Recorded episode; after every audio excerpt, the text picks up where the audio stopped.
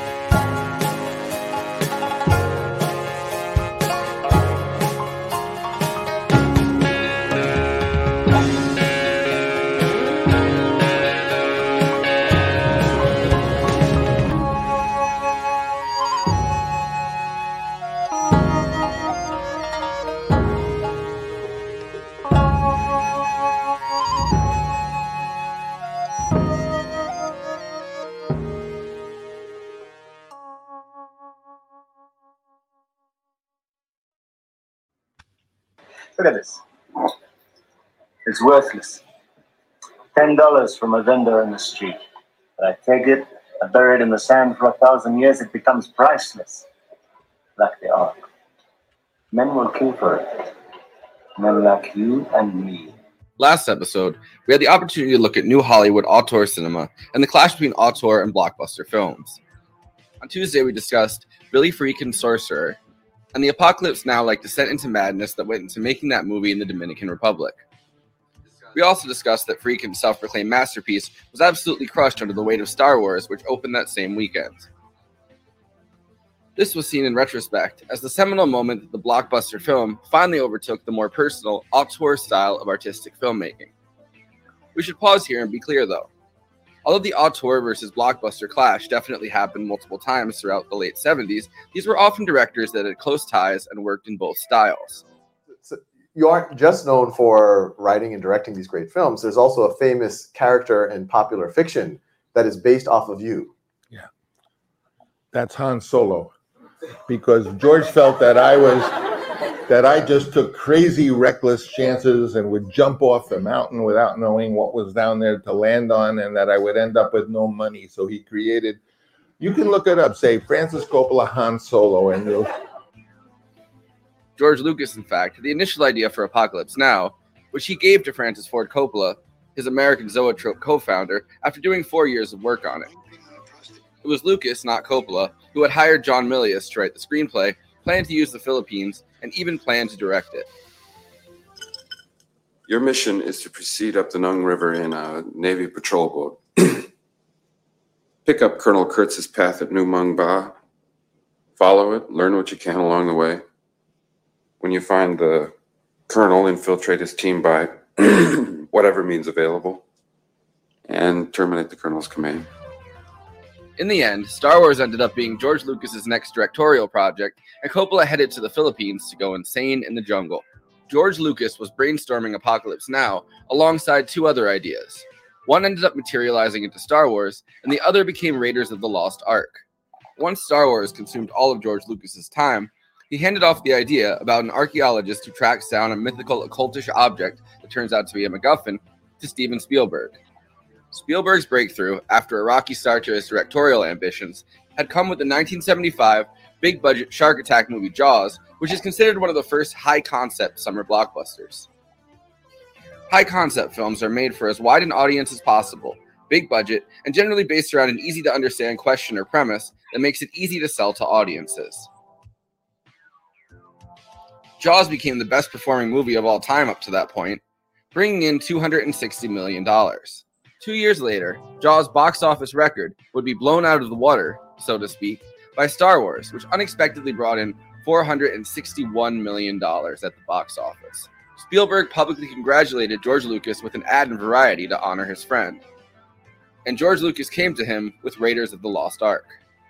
Indiana Jones was originally envisioned by Spielberg as Tom Selleck, who was cast but had a contractual obligation with CBS to film a pilot that he couldn't get out of. Look, I did what I did. I don't expect you to be happy about it.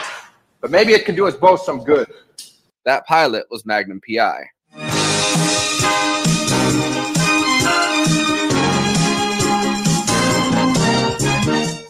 After panicking for a bit, Spielberg watched Empire Strikes Back, which was out by this point in 1980, and asked Lucas if he could cast Harrison Ford. I love you. I know. Both avid fans of Golden Age Hollywood cinema, George Lucas and Steven Spielberg envisioned Raiders of the Lost Ark as an homage to 1930s and 1940s serialized pictures. Did I upset your plans? You've come to Nottingham once too often. When this is over, my friend, there'll be no need for me to come again. Washbuckling pictures, adventure pictures, westerns. The serialized picture was generally cheaply and quickly made, full of action, and often in chapters that would be shown week to week until they were finished. George Lucas was inspired to make both Star Wars and Indiana Jones based on a big budget, high concept reimagining of these serials. Two such serials, Zorro Rides Again and Spy Smasher, have been listed as inspirations for Indiana Jones by Lucas. Two other films to mention Indiana Jones' iconic look with the bullwhip, hat, 45, and leather jacket was inspired by Charlton Heston's look in The Secret of the Incas. Most men don't enjoy taking money from women. That's the best kind. as well as a similar look that Alan Ladd had in the adventure film China in 1943 as a character named David Jones, who would provide Indiana Jones with a name as well. You know, my father was a young man. He was very much like you. Same ideas, talked the same way. Thanks. He was arrogant, opinionated, and completely wrapped up in himself. Oh, I thought you said he was a great guy. Oh, he was after After what? after he met Chiang Kai-shek. Then he spent the rest of his life working with him. I, in my own small way, am trying to do the same thing.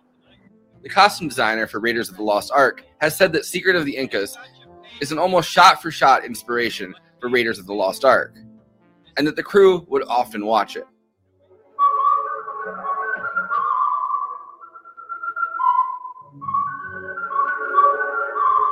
Charlton Heston plays a tourist guide who hunts down the Incan sunburst treasure in Peru. One other film that deserves a shout out is The Treasure of the Sierra Madre.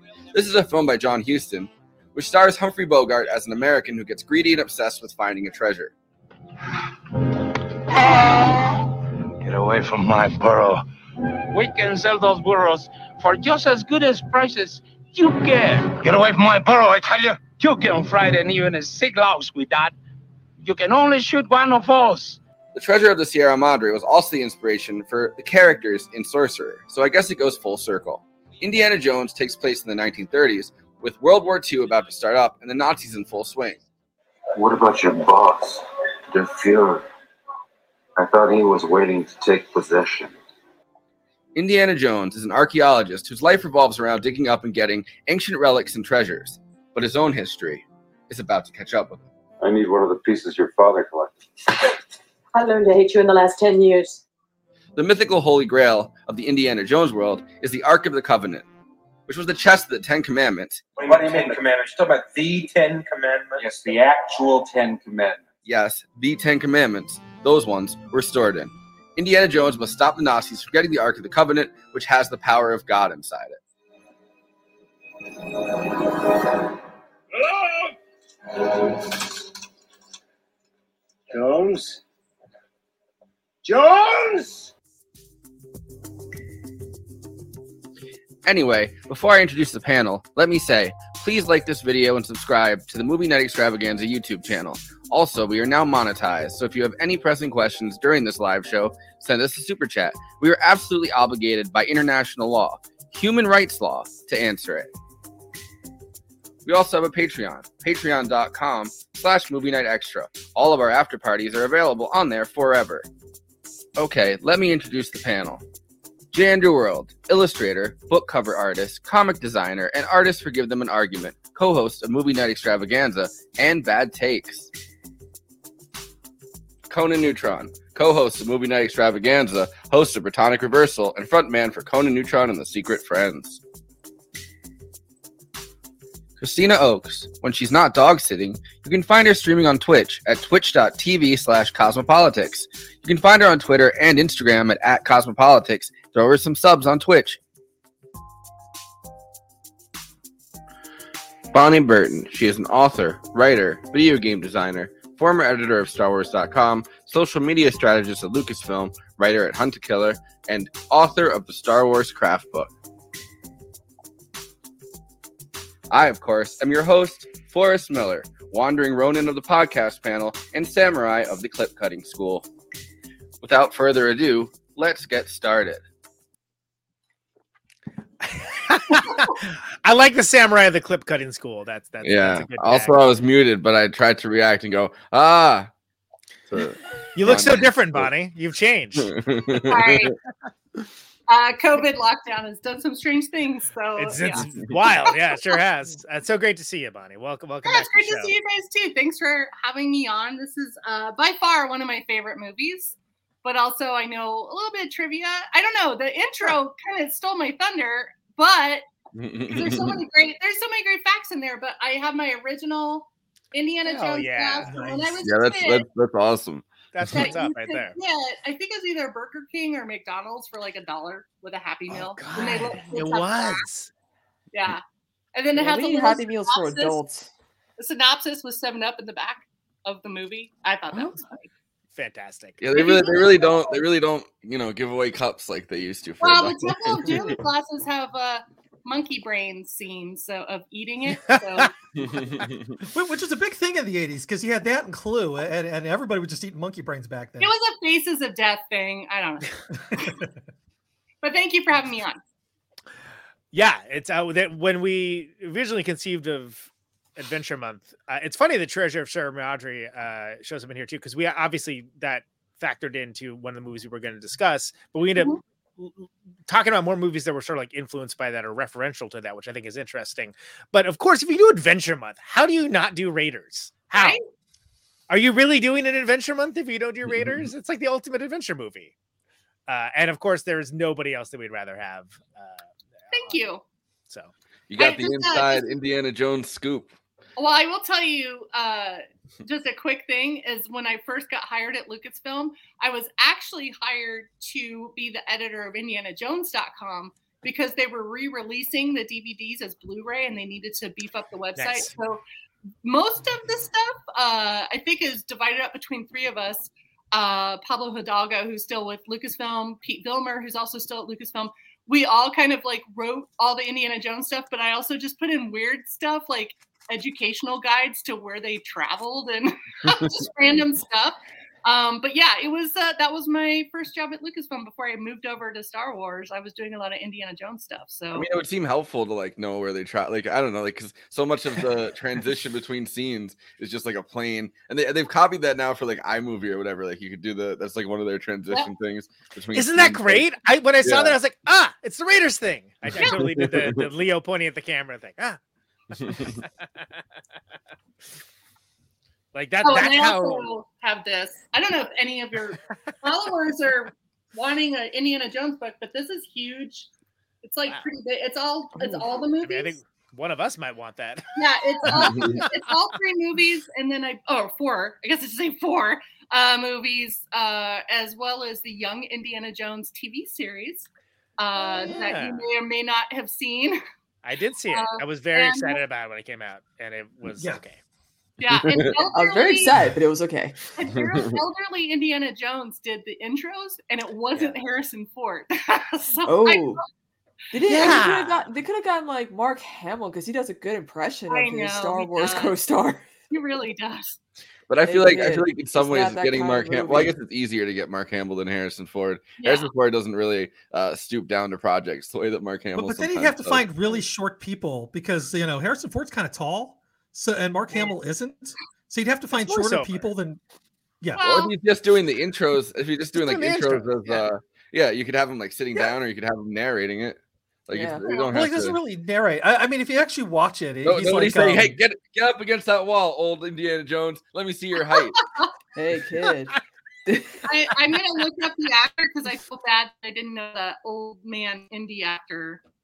So Go ahead and talk. but, but he had, a, yeah, he had yeah, that yeah. scar down the side of his uh, face and an eye patch too. Just, just uh, um, uh, you know, ju- just to kind of paint a picture for people who've never seen it. It, it oh, was, it by was the way, quite I'm guys. Hi. I mean, I will tell you, Sean Patrick Flanery at his sexiest is in this playing young Indy. And there's a great super sexual shirtless version of him in an episode about the Mata Hari that he gets seduced by the Mata. I mean, it's kind of.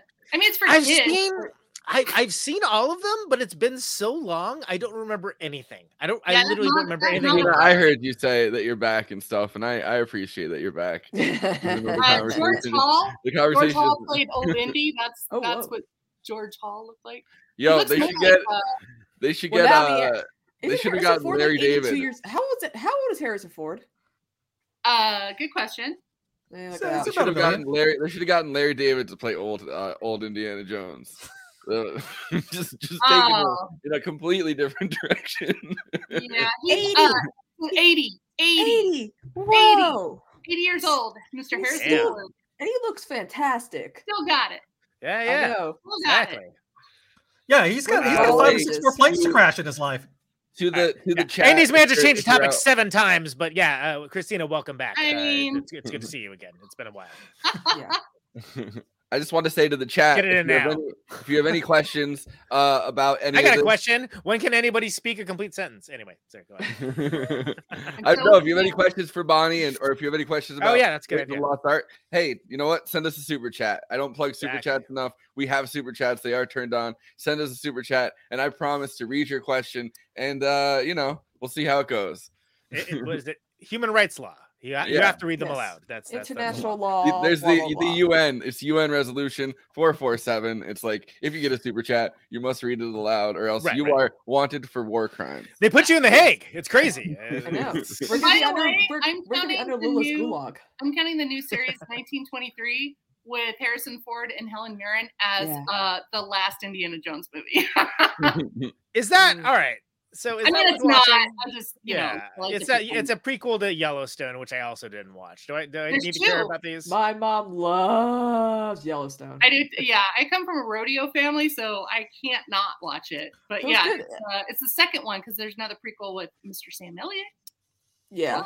So I mean, it, it, it- it's amazing how that long Harrison popular? Ford's career has lasted, and he's like not afraid to like, you know, still play Indiana mean, Jones after all these years. he He's was not afraid to pilot his own plane. He was great in uh, Aliens, Aliens and Cowboys, even though no one liked that movie. I Yeah, I loved it. that I liked it. It could have been amazing, and I he was how great in it, and Olivia Wilde's great in it. Like, Yeah.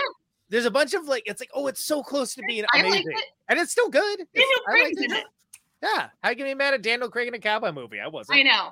And also, uh, that's the thing. It's like Harrison Ford's doing a lot of projects still. So Yeah. not That's just how you- Indiana Jones Five, but a lot of different stuff. So that's how you still stay. That's how you stay young. Is you gotta keep going. You gotta keep. Uh, he's he's gonna be the new he, he's the new uh, General Ross and um and Hulk or, or the Marvel he really? movies. Yeah, Really? yeah, he's like, he's replacing, like, I want um, William he wanted Hurt to passed try away. It. William Hurt, yeah. Who I was gonna Yeah. say, Yeah, Story the World. and, and so so they you know who are they gonna what are they gonna do? They're they gonna get uh CG back into like you know just hire a stand-in Someone's- or get somebody yeah. else who's stand- just yeah. as good. he Yeah, does po- voiceovers too, because he's also the rooster in the Secret Life of Pets too. what do you Very What do you guys good. think of uh, the fact that they originally wanted Tom Selleck to play? That's Okay, crazy. Okay, okay. I love Tom Selleck, and here's the thing: Tom Selleck really wanted to do that role, but con- contractually he had to do Magnum PI, and they wouldn't let him do both at the time. But he loved it so much that later on, I think it's season three, he does a two-parter episode of Magnum PI where he is dressed exactly like Indiana Jones. They're in, they even he even has a love interest that looks like Marion, and they're in the jungle looking for treasure. So he got his revenge a little bit because That it's rules. super cheeseball. yeah, it's really cheesy, but I'll find out the name of it and It's it's all, it's also really funny that he was shooting a pilot, so he's like, "Oh, I could probably get out of that pilot," but the Yeah. pilot turned out to be Magnum PI. It's like Yeah, the like a- definitionally career making thing for him. Yeah, it's hilarious. Yeah. Either Yeah. way, it would have been a career making thing for him, right? Because there's no way Indiana Jones wouldn't have done well. Oh, So Indiana, like- Indiana Jones. So first of all, all right, Raiders of the Last Ark with Tom Selleck, different, Yeah. still awesome, but different. And mm-hmm. almost like I think the way Harrison plays it and the way it's written for him as well, uniquely Harrison Ford, like the perfect role for him to play. Yeah. But I think it would have been closer to these traditional serials Here we go. if it had been Tom Selleck. Oh So wow. Tom Selleck. Fantastic. The episode, the episode is called "The Legend of the Lost Art." Oh. that kicks ass. I love that. I the love last art. Come nice on. pun. Nice pun. So So, they, so they did- wait, hold on, but let me, let me finish that thought. It would have been Right. closer to the original kind of like more cheeseball, like the original serials would have been Tom Yeah. Right? So that would have been a different vibe. I Oh mean, my god. They- yeah. Oh, they um they recorded they recorded his like original uh this is like a- I think this is from like the DVD extras or something. They recorded his original like uh you know Screen screen test, test. Yeah. And uh and, Wow, and they had Sean him, Young- Oh, that's Yeah. almost as just as surprising. I That's mean, cool. I mean, it's not that because I mean, she was in Blade Runner with Harrison. At the Yeah, time. but but uh, well, yeah. I mean, I'm not. Look, I'm a fan. I'm not saying I'm I'm against. Oh, it. I'm yeah, yeah, saying I didn't know about it. but like so, so we do that so we do the bit where it's like uh you know where we read off people that could have played the role it's kind of interesting in this case we get like an actual thing of That's, screen uh, test Yeah, Oh, and? Danny Marion DeVito Ravenwood almost bit. yeah I want Danny that. DeVito almost played Sallah, uh, which is crazy too. Oh What? man, national treasure. Yeah, See, I can't tell if you're fucking with me or not. Is that a real Now, thing? here's But the no, that's fucking- true. Here's the Some Andy Marion. and the, here's the Marion actress in the Tom Selleck uh, Magnum PI. Oh my god, she does look like her. I mean, Oh. it's it's almost like it's a it's almost like a fan film. So when you watch Yeah. it, yeah. it's I highly recommend it. If you can find it streaming, which I think is Magnum, the original Magnum PI is streaming Ooh, somewhere. But it's called The Legend of the Lost Art. Look, if you're running Magnum PI and you're Tom Selleck, eh, like a great flex is like we're gonna do a Raiders episode arc. Yeah. Fantastic. Like, why not? That's a cool. That's an awesome. Like, I got the power to do whatever the hell I want. I'm gonna do something cool. That's awesome. i'm gonna make you guys wish that you hired Oh, me like It's season eight. So it's season eight, episode ten for those who really, really want to see it. all right well this, so this is a screen test thing that i found Ooh. All right, I'm into it.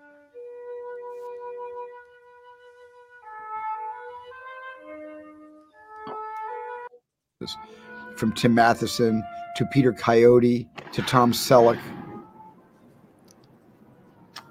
Hello, Murphy. Oh, I thought that was Sean Young. when I talked to Tom Selleck about it years later when we did Sea Change, part of what the problem was was he, he they wouldn't let him out of his contract to do Magnum PI. He he he had just signed to do this this series. George and I pretty much went after Tom Selleck. And then a man who became a very close friend of mine, Bob Daly, at that time the head of CBS, said, Wait a minute, we have a series commitment with Tom Selleck called Magnum PI. And he greenlit the series. Tom had a TV series that took him to great, you know, heights of fame and fortune. And we had nothing. And uh, I guess that turned out to be a, a lucky break for Harrison Ford.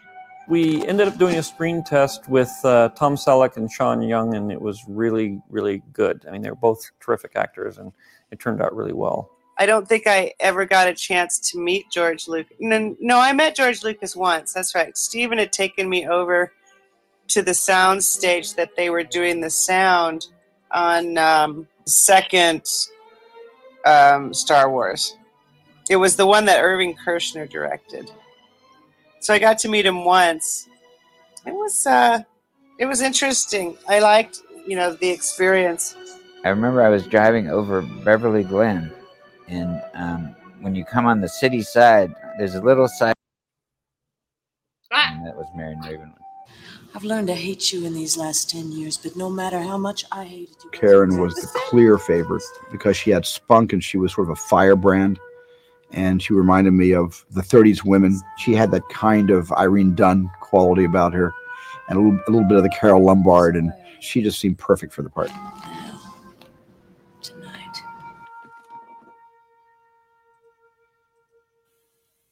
I think I was really, you know, new. Look, I did what I did. I don't expect you to be happy about it. But maybe it can do us both some good. Why start Just now? shut up. Shut up and listen to me. new to acting or kind of raw and i think that was what my agent was told in the be in at the time was that i, I was a little bit raw and I don't really know what what that means, but you know, I was a newcomer at the time, so. But it was a it was a great opportunity. one of those rare occasions where everything the script came out better than we expected the movie came out better than we expected everything sort of just came together and was brilliant Also, um, Alfred Molina's first credited uh, role too. Yeah, he's so young in that. Oh, is it really? Yeah. Wow. Um, I'm just going to mention really quick that you know I feel like Tom Selleck has always been missing out on not playing Indy. So if you watch like High Road to China and uh, Quigley Down Under, they're kind of Indy-like and Indy-looking. Quigley Down Under. Jesus, I remember that. Yeah. I mean, so if you want to see Tom, and Tom Selleck does a lot of westerns on the side, so I feel like he's he would have been a great Indy. I love that Harrison is, but it would have been very interesting to see Tom Selleck play that role. By the way, seeing him like get attacked by Sean Young, that's on brand for Sean.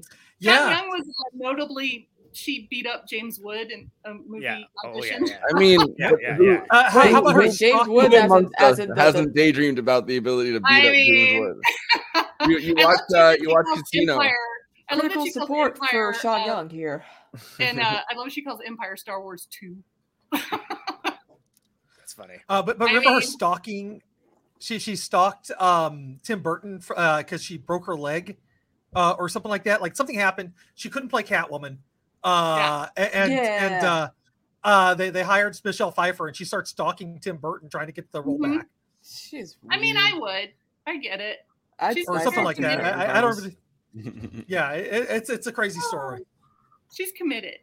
And, and Yes. Tim Matheson too. Like, wow. Like they had Yeah, a few options. crazy. Yeah, you would have been. I, I good, feel like I feel like uh, Harrison Ford the, the, was the perfect option though.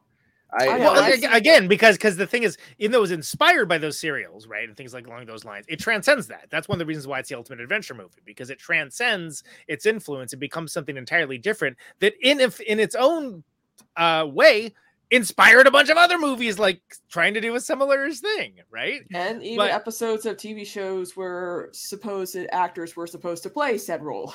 Apparently Magnum PI. Who knew? I'm the news to me, right? But like, uh, and that's that's notable for a number of reasons. But one of the reasons it works is because it specifically is Harrison Ford, and specifically Harrison Ford at this time. And and hasn't he Yeah. hasn't he said this is like his like like this is the role that he like it's his favorite role, right? Yeah. Yeah, I mean you can He's- tell. Yeah. He's having the time of his life. That's why he's still playing Indiana Jones after all these decades. I mean, I yeah, will, which, which is why he's getting to do a second, fourth movie. if you want a little, if you want some insider trivia, I can tell you something that not not a lot of fans know. about Yeah. yes, yes, we do. uh, the Indiana Jones franchise. So that used to be a rule, and I don't know if it was a legal document or if it was just sort of verbal agreement between Spielberg, Harrison, and Lucas that those three people had to all agree on a script before they would shoot it for Indiana Jones. Mm. So anyone that's blaming certain people for things they don't like in the new Indiana Yeah. Jones movies, Harrison was part of that too. So it's just interesting though that Har- Harrison was given veto power along with along with Lucas and Spielberg. But I love that, and I love that they uh, when the movie came out, Spielberg and Lucas were on uh, family holidays in Hawaii, so they didn't have to like look at reviews and stuff of Indy. Boy, were they surprised.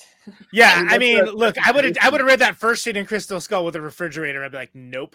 I mean, they also It's also a, a tradition that they have because uh, they Yeah. came up with the idea for Indiana Jones and like Yeah. brainstormed it In Hawaii. in Hawaii. Yeah, Yeah, well, while they were hiding out for like uh, thir- uh Close Encounters and uh, Star Wars. yeah. I mean, oh, that's right. They were hiding out for Star Wars and Close Encounter, which I thought was weird because those movies are iconic. But I guess when you release a movie, you don't know it's going to turn Yeah. into an land. iconic Yeah. thing. So I'm sure Showgirls thought they were. Hey, Fried- Friedkin thought Sorcerer was going to be huge. It, it opened against Star Wars. That's literally the last one we mean, did. I know how sad. How sad. Um, Hey, it's- I, something like- that I thought was interesting that I found out while researching this is the bet that Steven Spielberg made with George Lucas, where he bet him a million dollars that uh, Star Wars would break records, and George Lucas was like, "There's no way that that would happen," and then George Lucas had to give him a million dollars from the box office. Yeah, Yeah, I think the only person that knew 100% that Star Wars was going to be huge was Mark Hamill. Everybody else was like, eh, it's Eh, gonna, whatever. Well, by. if- Yeah, Star yeah, Wars yeah. wasn't like, huge. Like Mark, i- i- and there's also times where he would like talk about filming like scenes with Harrison Ford. And of course, that's when he does his, "Hey kid, it's not that kind of movie. Like does this Harrison Ford impression. That's why I'm like, you know, Mark Hamill could do like almost any voice. It seems. I, I feel like if Star Wars wasn't co-stars. huge and it had just kind of like burned out, you you could still find uh, Mark Hamill like running around with plastic lightsabers, being I like, "Oh, it's Star Wars," but it would be like a movie that nobody remembered, and they'd be like, "Dude, who are Remember you? this weird and- classic movie that like nobody paid attention to? Why are Yeah, you hitting yeah. people with the plastic sword at the DNC? Like, yeah. What are you, I a was knight? Are you are you like one of the round table? Why is it green? I like though that Indiana Indiana Jones was a movie I could like watch with my dad who hates sci-fi fantasy movies, but he's into westerns. So this was like yeah. a good Yes. crossover for me to enjoy with someone that doesn't like sci-fi, doesn't like fantasy. But also another little tidbit: Indiana for Indiana Jones is named after after George's dog named Indiana, Yeah. who was also inspired Chewbacca. So that dog did a lot of inspiring. It's a very influential hound. Yeah, I mean Jesus. well, I mean, And they at the also bring it time, up in the movie. They bring it up in Indiana Jones. Was it the one with Sean Connery where he goes, "You're named after the dog"? Yeah, Indeed. the dog's name is Indiana. Right. 'Cause it would be Ah, the- it makes me sound more Junior, Scottish when I talk like this. also, that age you would difference. you, is a you would have you would have found uh fucking Sean Connery if he was if he was like watching the Indiana Jones thing and he watched fucking Harrison Ford get slapped. He'd be like, "Hit her back! What are you doing?" I mean, weren't they only eight years apart?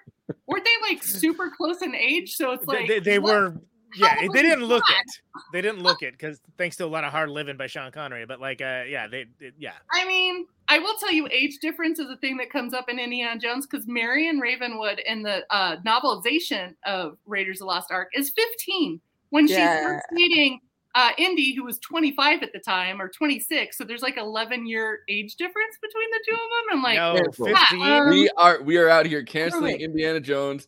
The age gap, it's too much. You know We're what I mean? canceling These days, Indiana Jones you- right you, now. you know what? We, we don't care about we It's don't a care different about all time. the, all the like the, all the looting and like you know selling uh stolen artifacts. We don't care about any of that. That age gap though. I mean, Cancel. I will say it's a different time when in the 40s and 50s, right? Maybe it didn't matter. And also, like, Yeah. her father was his mentor, but was that the falling out they had? Like, I was just, I don't know. I look at those things. Yeah. Wow, and married at listen, you need to- 15. That that's like that's some Game of Thrones stuff. 'Cause I mean, Game I of mean, they're Thrones not they, they age up they age up the characters like a They're lot. not, yeah, Like, they're not married. They just have, you know, sexy times probably. I wonder if he Right. uses the whip. but that was a that was a change that ah, i- in Game of Thrones I thought was good. Was like, no, you should age those characters up because it's like it's all anyone will think about is how creepy that is. otherwise. Well, I mean, the Bible is probably the worst example. So, well, age them up in the Bible too. Who cares? Age up everybody. Well, I mean, age guess up the thing everybody. about the thing about like the 1930s is that you know everyone kind of was about to get shipped off to war. that's true. At So different they're like, they're like, why why not? You know, Just- You're going to yeah, die anyway. like- Get married like at Teenager. 16, 17. Yeah. Yeah. Pop up I want- some pop out some kids every now and then. Yeah. I want to have sex, so I will get married. Yeah. Well, That that was was bad. gets you when you People. right before you leave. So Hitler gets you, but at least you're not a virgin. I guess. Did you guys know? Guess what, Hitler? then, You might have killed me, but I'm not a unless you got virgin. married. Bam. no, that should have been on the posters for World War II. Yes. Don't be You'll a get, virgin get when married. Nazis kill You'll you. have sex. Be like, be like, don't don't let Hitler get away with it. Find yourself a dame. You know. Oh Yeah, boy. it's interesting that they had to do that. Like I forgot it, like about like the age thing. I mean, but also too, Harrison Ford looks r- always looked really like good for his age. Like Yeah. yeah. I don't think anybody would uh, fault him for dating any. I mean, you have to remember too, like in real life, he's married to. Is he married to Calista Flockhart? And I think Yes. it's a huge Yes. age difference. there's like a forty, there's like a thirty year age difference between yeah them. So it's like he also had i believe the third most expensive divorce in entertainment history right under Really? george lucas and spielberg who are still the top most expensive divorce Oh, th- so those two got a lot to talk about in a lot of ways. Then, all right. i mean i don't know if that's still the case with they all uh, do they all have veto power over each other's divorce agreements? I, I don't know but i know that they divorced very prominent That, by the way, talented, that's the powerful joke I was gonna do, but I decided not to do it. So I appreciate you picked that low hanging fruit. I'm like, nah, nah. I mean- okay. I still think it's kind of cool though. Like I do feel like act, especially when um something, especially like a, a franchise that is so near and dear to the creators' hearts. Like especially, I think it's important that the lead actor should have like some type of say in what how the script goes, especially Yeah. when they're like the main. It's like when it's like when uh cast albums win Grammy awards. You give the Grammy award to like the person who uh, to the main singer, and you give uh, a Grammy to like the producer or record producer or whatever, whoever, like whatever.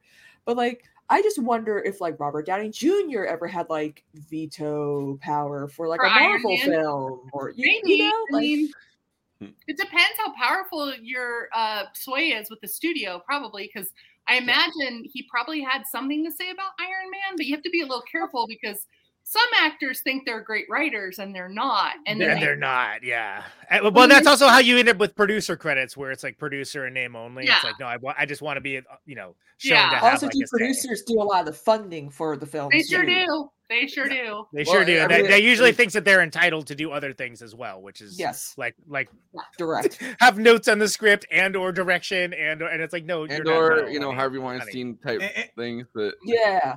I mean, like, and, and or want to have an Indy uh, Marion relationship, uh, you know, with, with the with the with some of the actresses on the set.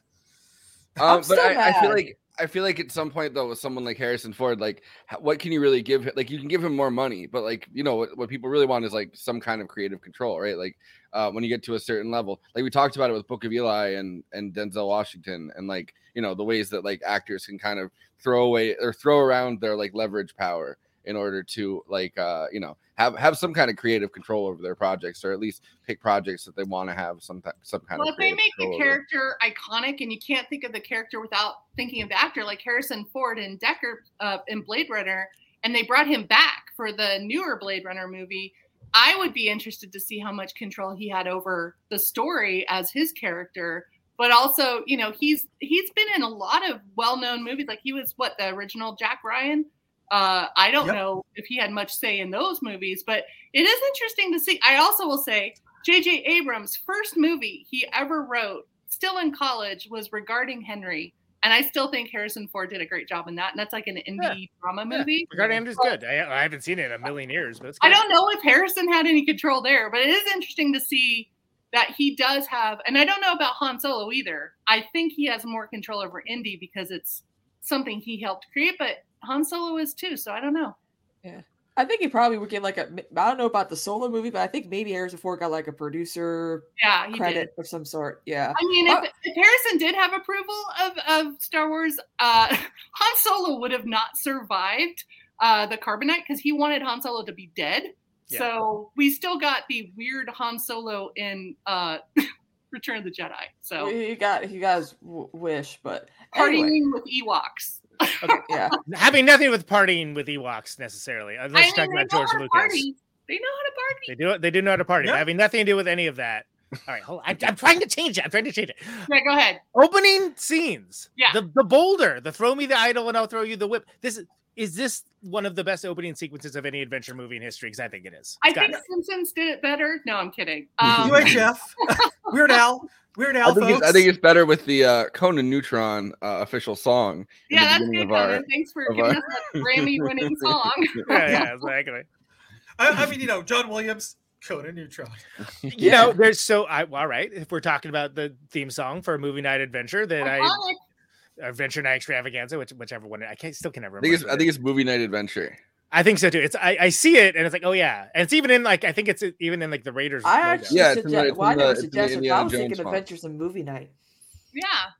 But then we'd But have to do adventures in babysitting. But hold on, hold on, hold on, hold on. Hold on. Everybody stop talking for like 10 seconds, please. Come on, you gotta be fast. The the two things I I'm so fast, but it's still not fast enough on this show. It's still not fast. I am faster than everybody, and it's still not Faster than lightning. Okay, I'm just gonna mute everybody, and and then and, and- and I can do it. I can do it. There are two things I was thinking of because I was like, well, what what was an adventure score? Like, what are the best adventure scores? And the thing that kept coming back to me is the score for this movie. I'm like, there's got to be timpani. It's got to like swell, and I end up like, you know, it, it- it's not exclusively a Raiders ripoff, right? But like the idea was to evoke those same sort of reactions because that's what we think of when we think of adventure movies, and that's how iconic the music is in this on an already iconic movie that like everybody knows that. Like, you know, two notes, like name that tune, two notes, Raiders of the Lost Ark. I know what that is. That's it. Or people be like Indiana Jones or whatever. And that is the sign of an incredible uh, composition along the lines of like a Morricone or something. Can you think of these Sergio Leone movies without the Morricone score? Of course not. Wouldn't even be the same film. Same thing here. Yeah, Absolutely And I think that goes that goes back to the serialized. easier. Yeah. Oh, I'm sorry. It's a lot easier to play this theme song in marching band than the Star Wars theme. So I'm just. I had to do it. I had to do it. I had to do it. Did you really? Yeah. That's we hilarious. even wore fedoras. They made us wear fedoras. When I was playing the saxophone. Wear fedoras. Libertarian dude. I mean, Yo, wait! I need to go. I need to go get the fedora that I was gonna wear tonight. Just to do it. Better was- than a beanie. That was a look that made popular. Uh, John Taylor from Duran Duran bought his fedora because of Indiana Jones. well, but okay. So we, we weren't gonna originally. I I wasn't trying to talk about the score. I wanted to mention like how it's what's amazing to me is, is, is the opening scene, like with with the idol, and like you, it, it tells you everything you need to know about the story, everything you need to know about the character, and Mhm. everything you need to know about the the cinematic experience you're about to have. Yeah. Like, is there anything cooler than like fucking Indy trying to outrun the boulder coming? I mean, like that's like. How, how many times has people attempted to redo that? And it, you know, it, it, it, it It's We're like fine, the the most Simpsons, iconic- okay. It's like one of the It is most. I mean, there's a lot of iconic moments in this film, but still. But like speaking with the, the actual theme. Do you know what that's from though? The boulder. Is Do you know where the a- boulder's from? Yeah, that was taken from a uh, Donald Duck comic with Uncle Yep, Scrooge. Yeah.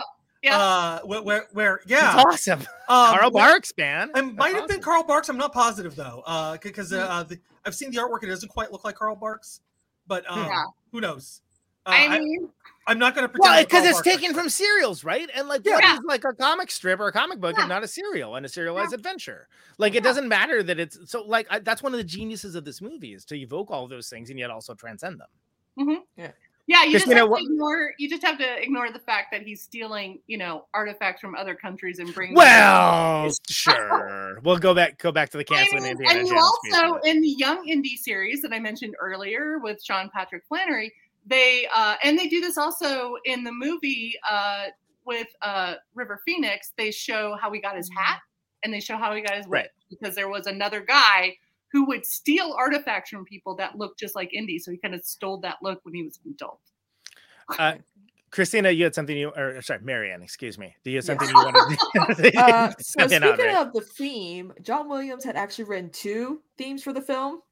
He played them both for Spielberg, but Spielberg loved them both so much. He's like, no, use them both. So that's where the result was the famous Raiders March. Yep. Yeah, yeah, yeah. That's I mean, and John Williams, man, like that's a th- this era for him is like he's like beyond the guy. The most You sought out. two. on fire. Yeah, Yeah, there's uh, like him, Jerry Goldsmith, Tangerine Dream, actually. Uh, Oh, like, legend! The legend Yeah. soundtrack with Tangerine Dream. Yeah, it's like it. And I just saw an article today on Geek Tyrant where John Williams says he's not going to retire anytime soon. He says he has ten years left in him to compose music. So Woo. one of us has to. One of us has to get a movie greenlit so we can get him to do a song. I'm just saying. Hell yeah, Yeah. hell yeah, exactly. Let's let let's show that. uh Never mind. I'm not gonna. I'm not gonna Can talk plenty of mention trash on this show about a certain composer, and I'm not gonna do it again. Another scene that I love from this movie that was repeated in Charlie's Angels Full Throttle is when you go to Marion's bar. Oh yeah, that's good. That's good. Yeah. Yep. And her out drinking all the dudes. Oh, Yes. Chef's Well, it tells you what. Yeah, it tells you everything you need about the character, right? Like, right, right then and I'm there. ready for a third Charlie's Angels film. I'm I know, for me too. well. Let's do it. But I will tell you that that intro at the beginning of Full Throttle, they did such a good job, really paying homage to that. That I have to say I loved it. I mean, Yeah. even though you know it's Charlie's Angels, but still. But You, the you drink- couldn't handle the fedora for too for too long. Uh, Was your was your I don't know. It's getting. was, it's- was it's your hot. head You just kind of look like that. You kind of look like the libertarian dude type. Yeah. Yeah, that's that's a that's a Yeah, trilby. but it's the it's the wrong kind of fedora. That's a Doesn't rat pack. match A the rat pack. Trilby. Wow. Trilby. Hey, you Okay. Dane. Hello, Get on my, my lady. How do you do, fellow ladies? I, I thought that I thought that uh my mom had like one of these adventure hats, but she doesn't. Look, if we're gonna talk about hats, let's talk about hats. How many movies can say they've brought an iconic hat? I Into the know, zeitgeist? right? yeah, yeah. Not many. And a whip. And a whip. And I, I do I do want to bring up An esoteric uh, weapon, exactly. what someone that works at Lucasfilm, who I will not name, and it, he was before my time, but he was there like 10 years before me, or maybe more. He here's the thing at Lucasfilm, you always try, and I'm giving you some inside tea. you you always try to do something so weird and outlandish that they have to ban it and put it in the employee handbook not to do. And this guy brought a whip and was practicing Indiana Jones whipping in the hallway and no. uh, injured himself and others. Andy, So- I didn't know you worked at Lucas. He didn't work at Lucas. It was a writer. It was a right. I think it was a writer that worked on one of the books. The don't know. joke is, it sounds like something Andy would do. That's what that's. But it's like you know, it's one of those things that, uh, and if any of you have tried doing whipping, it is Not I'm easy. not sex whipping. I'm talking actual Indiana Jones whipping. Yeah. That it's not easy to It's, do. it's without- not easy, and I own a katana. It's not easy. It's different. It's not different set Wait, of wait, skills. wait, wait, whipping or whippets? I don't know. I mean, God. I don't want. I oh, I will say uh, Michelle Pfeiffer's uh, clip that went around last year of her doing that whip scene with Catwoman on first take. So good. I love Michelle But Pfeiffer. how many movies must can you it. think of that? Uh, yeah, I was gonna say I, I, the I was waiting for someone to do a Devo reference. Uh, how many Yeah. movies can you say like like take something and Yeah. recontextualize it? Because because the thing is like it's a, it's a whip, right? But it's also like he used it to like yeah like to Yeah. escape and he grabs stuff with it and like I mean nobody was thinking of whips in that way. If anything, they were like oh it's a sex thing, right? I Or, mean, like- and also in the new trailer for the new movie Indiana Five, uh, they bring up the thing about that quintessential scene where he gets in trouble, where someone is going to fight him and he whips out a gun and shoots the guy, which is Yeah. interesting because that's also because he had the flu that day and just didn't want to do anymore. But I love that that's become a thing in the new movie that they make fun of. Yeah, it's it's like it's like an homage to itself, and it's hilarious because it's like obviously that's like one of the most memorable. Scenes Oh, yeah. of all time. It's so bright. It's um like but the, but the hat part of it, right? Like the rest of his wardrobe, it's kind of interesting that uh that movie Secret of Wow. the Incas came out in the 1950s um Yeah. in Paramount. And this was also they were working uh through I've never seen this. It's So- And, and uh, the the uh, MacGuffin from this movie is actually one in the opening scene of India uh, of Raiders of the Lost Ark in the temple. Like like uh, you actually see the the MacGuffin from this Inca movie. Yeah, they has were like anybody has a- anybody seen this? I haven't seen Oh, it, but yeah. I've watched scenes from it. I've seen like it's actually the- you can find it on YouTube. The full thing. How, how's it stack up? How's it how's it like? I mean, it's it old good? school acting. It's so interesting because even the most all the movies you've never heard of, right? You can finally Mhm. find streaming somewhere or on YouTube Oh, somewhere, yeah, yeah. But it's just the acting, the money that went into it, the design, the sets, the costume. They back then they went full throttle with all of their movies. It wasn't just like, hey, you've got this much money, this is all you can do. But it was a different studio system back then. But it's interesting to see how much this movie inspired Indiana Jones. It's crazy. well, and and they would watch it on set. Like it's, it's not like they hit it. You know what I mean? It's not like they were like, oh no, we like Yeah, like uh, yeah, yeah. They, they, like the set designer and stuff, and the costume designer was like, we know we like watch this movie like weekly as a like as a Yeah. crew to be like, what Which, are we how doing? How funny here? is that? like, That like the last film we covered was Sorcerer, which of course is based on like Wages of Fear, or or alternately not based on Wages of Fear, depending on what what Friedkin's mood was at the Look, time. based on not based on the book. I know. I don't need a snap correction. I fucking know. I'm No, saying that like, funny- but how his- funny that's like the the second movie in a row where it's like there's like another earlier thing, right? How I mean, even Brittany, where's yeah. That's Even amazing. Brittany, everybody. Well, no, so the, the remake uh, remake not uh remake not based Re- on is interesting because it goes to Treasure of the Sierra Madre, which they said inspired this movie too. And uh, you know, the big the big thing that he says, oh well, Billy Friedkin says it's not a remake, it's not a remake, is that he invented the characters for that. Yeah. And he said that he took the characters from Treasure of the Sierra Madre. So like yeah, it's yeah, kind of a- it's, it's like, well, you took another thing and put it in a more different thing, and then like Yeah. put truck on a bridge. Okay, I- I Well, mean, and I love the movie. The movie's great. Don't get me wrong. I'm just saying, really Friedkin. Come on. I mean, Humphrey Bogart could really rock a fedora as well. So Treasure of Sierra Madre is a fantastic. it's a great movie. I was Yeah. actually sad that we couldn't include it in here. uh, Oh, would you? But we'll cover we'll cover it at some point. Copyright issues. No, no, we just had too many freaking Oh, movies oh, we oh, to do. oh, okay. It was either that or drop Goonies, and we got to do Goonies. Oh God, don't drop Goonies. way before way before I knew about Treasure of the Sierra Madre, which is interesting because I've watched most Hum- Humphrey Bogart movies. But way before that, I knew the line like badges. We don't need no stinking badges. And it- it's gotten copied so It's many from times. UHF. But it's gotten copied so many times, like in uh, I mean, fucking. and Chong. That's where I learned that. So Well, also in Blazing Saddles when uh when he's like handing out the badges and he's the guy the guy's like badges we don't need no stinking badges and it's the same uh it's that much like just in the zeitgeist. It's just a thing, and people don't even remember where it's from necessarily. I mean, but that, that's crazy. I I mean, when you look at like the DuckTales. intro, the Ducktales Indiana Jones duck moment where you're Oh, like, yeah. Oh. which is hilarious because it was it was the the that's where the boulder came from, right? yeah, and there's no Hit- just, just a point of reference. There's no Hitler duck, so you're not gonna get Hitler duck. in this. There could be. Have you There's no seen some of this Nazi- alt right fiction? How Duckler? It's oh, we're gonna do Donald Duck, but he's an alt right uh, character. I know. Oh my god! Oh my god! Donald Duck, Ron DeSantis. He's he's like he's like no no no Donald Duck Nick Adams. Oh, he's, my. he's sitting there doing his Donald Duck voice. I'm not gonna do it, but he's like he's like disparaging minorities. you know, he's doing, he's doing his Donald Duck. He's doing his Donald Duck voice. He's telling you that life is just so hard for a white, straight alpha male. Right, right, right. A white duck Uh, in this world. what do you guys collect any Indiana Jones stuff? Because I will tell you my favorite thing I've ever collected, and also I wrote about it for CNET with a horrible headline, is the Toht melting candle. Oh, And That is uh, awesome. That and rules. yeah, it's pretty so bad. I gruesome, and it. it does melt. I have it. I have two of them.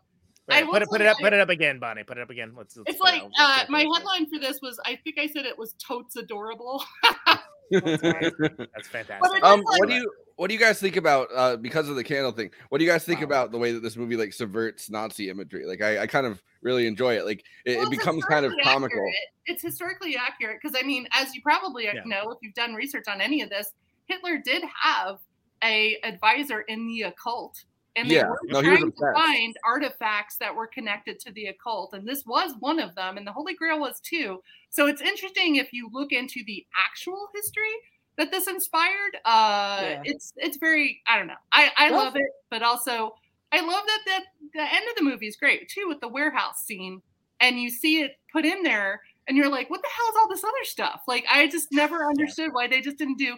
And Warehouse 13, the TV show, I think did that with So it, it, it did, and I thought that was an underrated show. and that was a great show too. But like the fact, and they were in charge of Great that. Snow place. Rubberneck. They were in Yeah. charge of the warehouse that had all the crazy It's, stuff. it's, So it's the like- best. It's one of the best setups for a show I've ever heard. And, and then also like the X Files in the very first episode kind of did a homage to it. Uh, They you know. sure did. They sure did.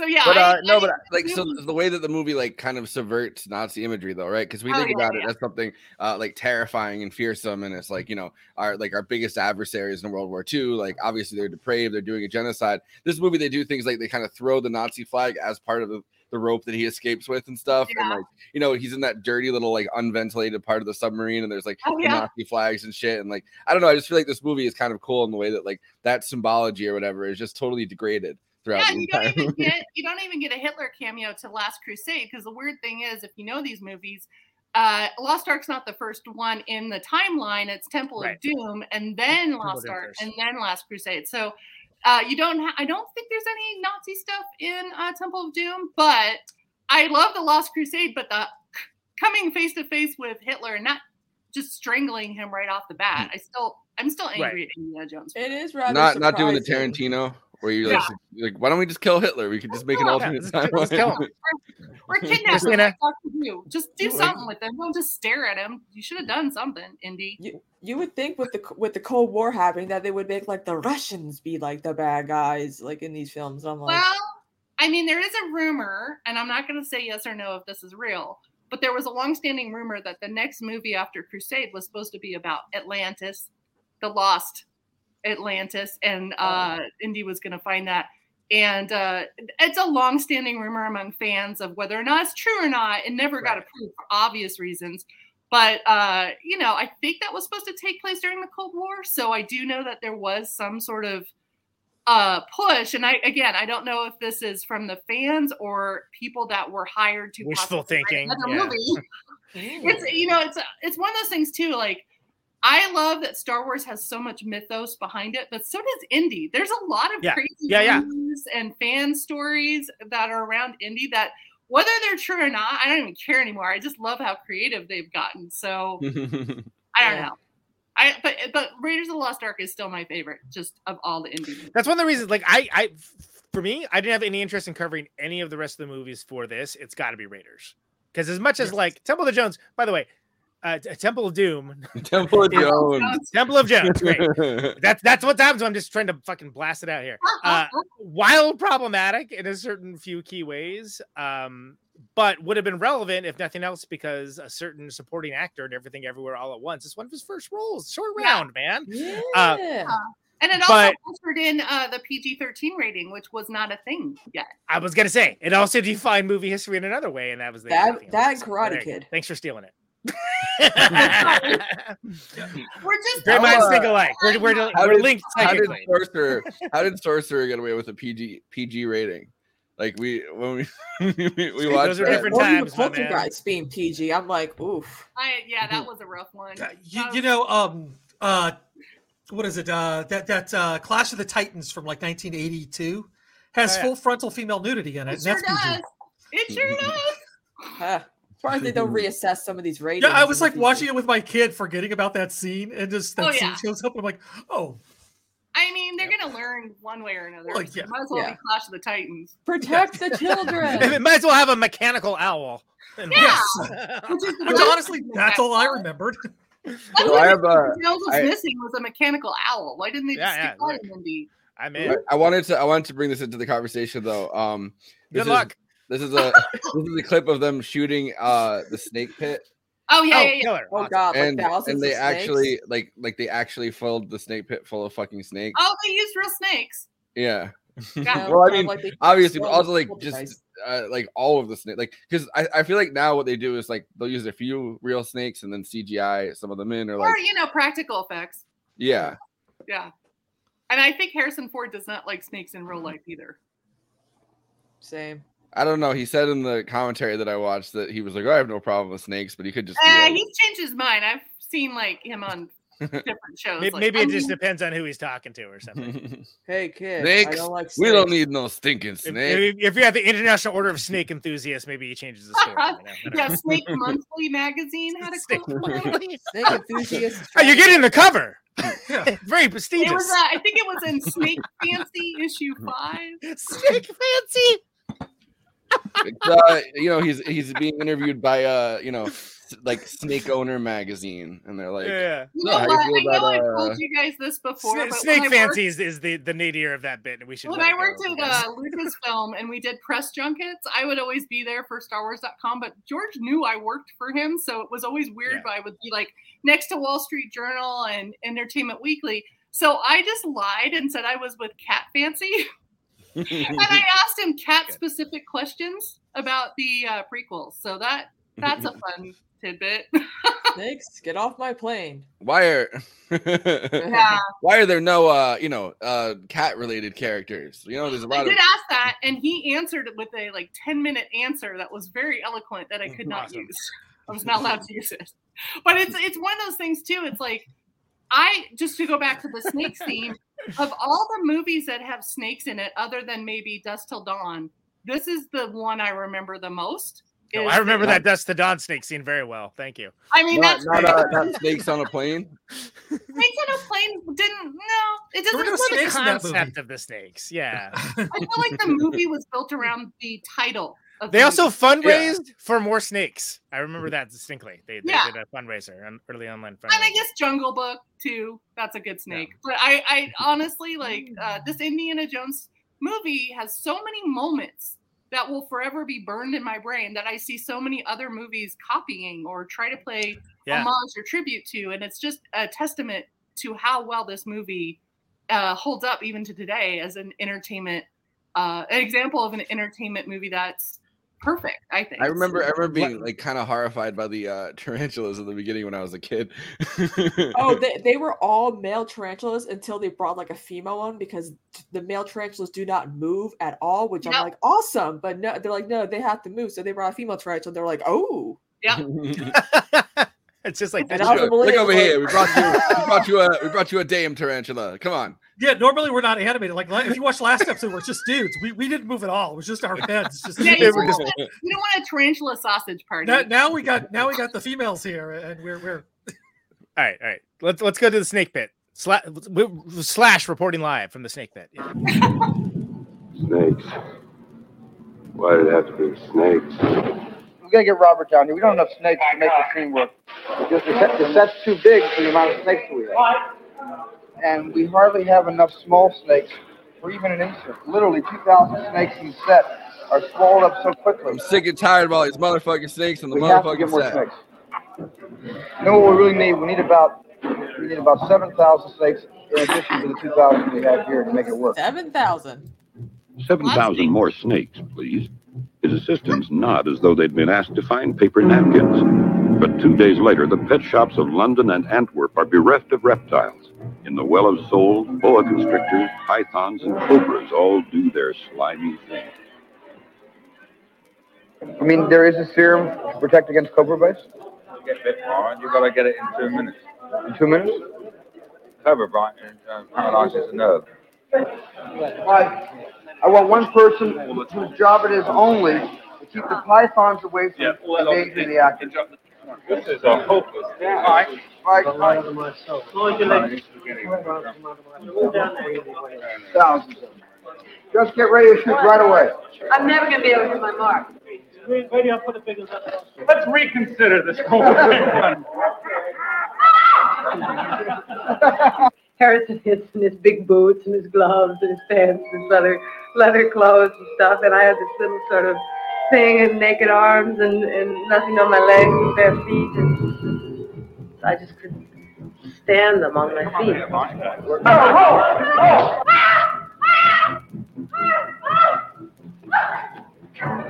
You come down here and there are 10,000 snakes in this shot, and it's like it's not really happening. It's so stunning. It's Ah, yes, Right, exactly. okay. All right.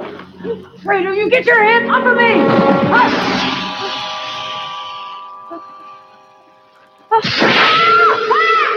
When I say to you more and more, you give me more, but you give me more in increments of millimeters instead of feet. You know what I'm saying? Yeah. It's just that there are some moments where there's a skeleton in the closet. There's two ways of reacting to the skeleton in the closet.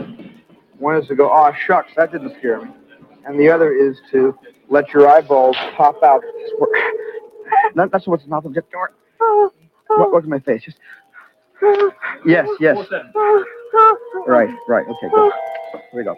And I began my relationship with Karen by cajoling her and talking very softly to her, and wound up in the middle of the movie just by saying, "Scream! Roll your eyes! Look into the camera! Don't look at the camera! Look over there!" Action.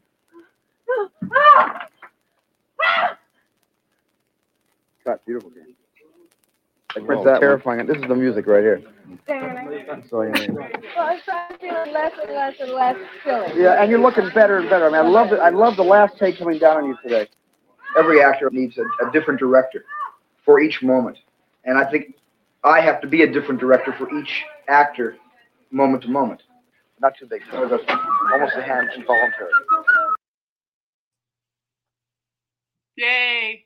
By the way, that Cobra scene. So when he becomes, he's face to face with the Cobra uh, with Yeah. Indy.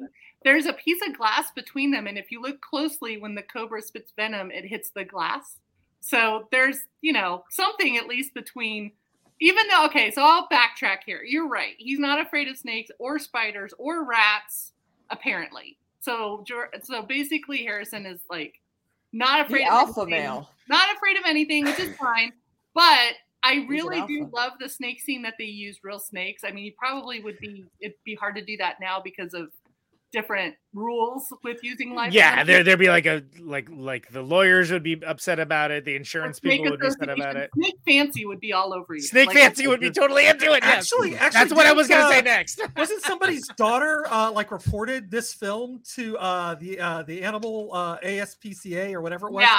in England Oh, really? uh, for their mistreatment of snakes? Yeah. Um, Oh, A good and snake is enough a of dead that, snake. People got injured on the set. So the first assistant director, you said the only good snake is a dead snake. Christina. Is that what you Yes. said? Amazing. I'm sorry. I did not mean to talk over you, Christina. What were you what were you saying? I said that a good a good snake is a dead snake.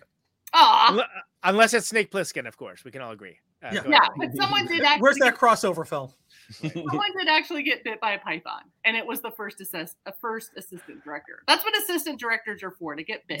They're there to be bit, really. It's, it's, it's like a human shield. Uh, I No, love it's, it's like bridesmaids. If a, if a bride's uh, if your wedding party gets attacked by wolves, the bridesmaids are there so the bride can survive. the Exactly. wed- They take the hit. consummates marriage. And that's what the assistant directors are there for. If the filming party is attacked by snakes, the assistant director's there to prevent the director. Throw an assistant director into the pit. There you go. Yes. Uh, I love that, like, from the otherwise infallible hero, Indiana Jones, that like No. his his his flaw is he's he's he's got a th- an arbitrary, seemingly arbitrary thing. It's snakes is like he's that he fucking does scared of him, doesn't like him, right? I love that, and I think that that.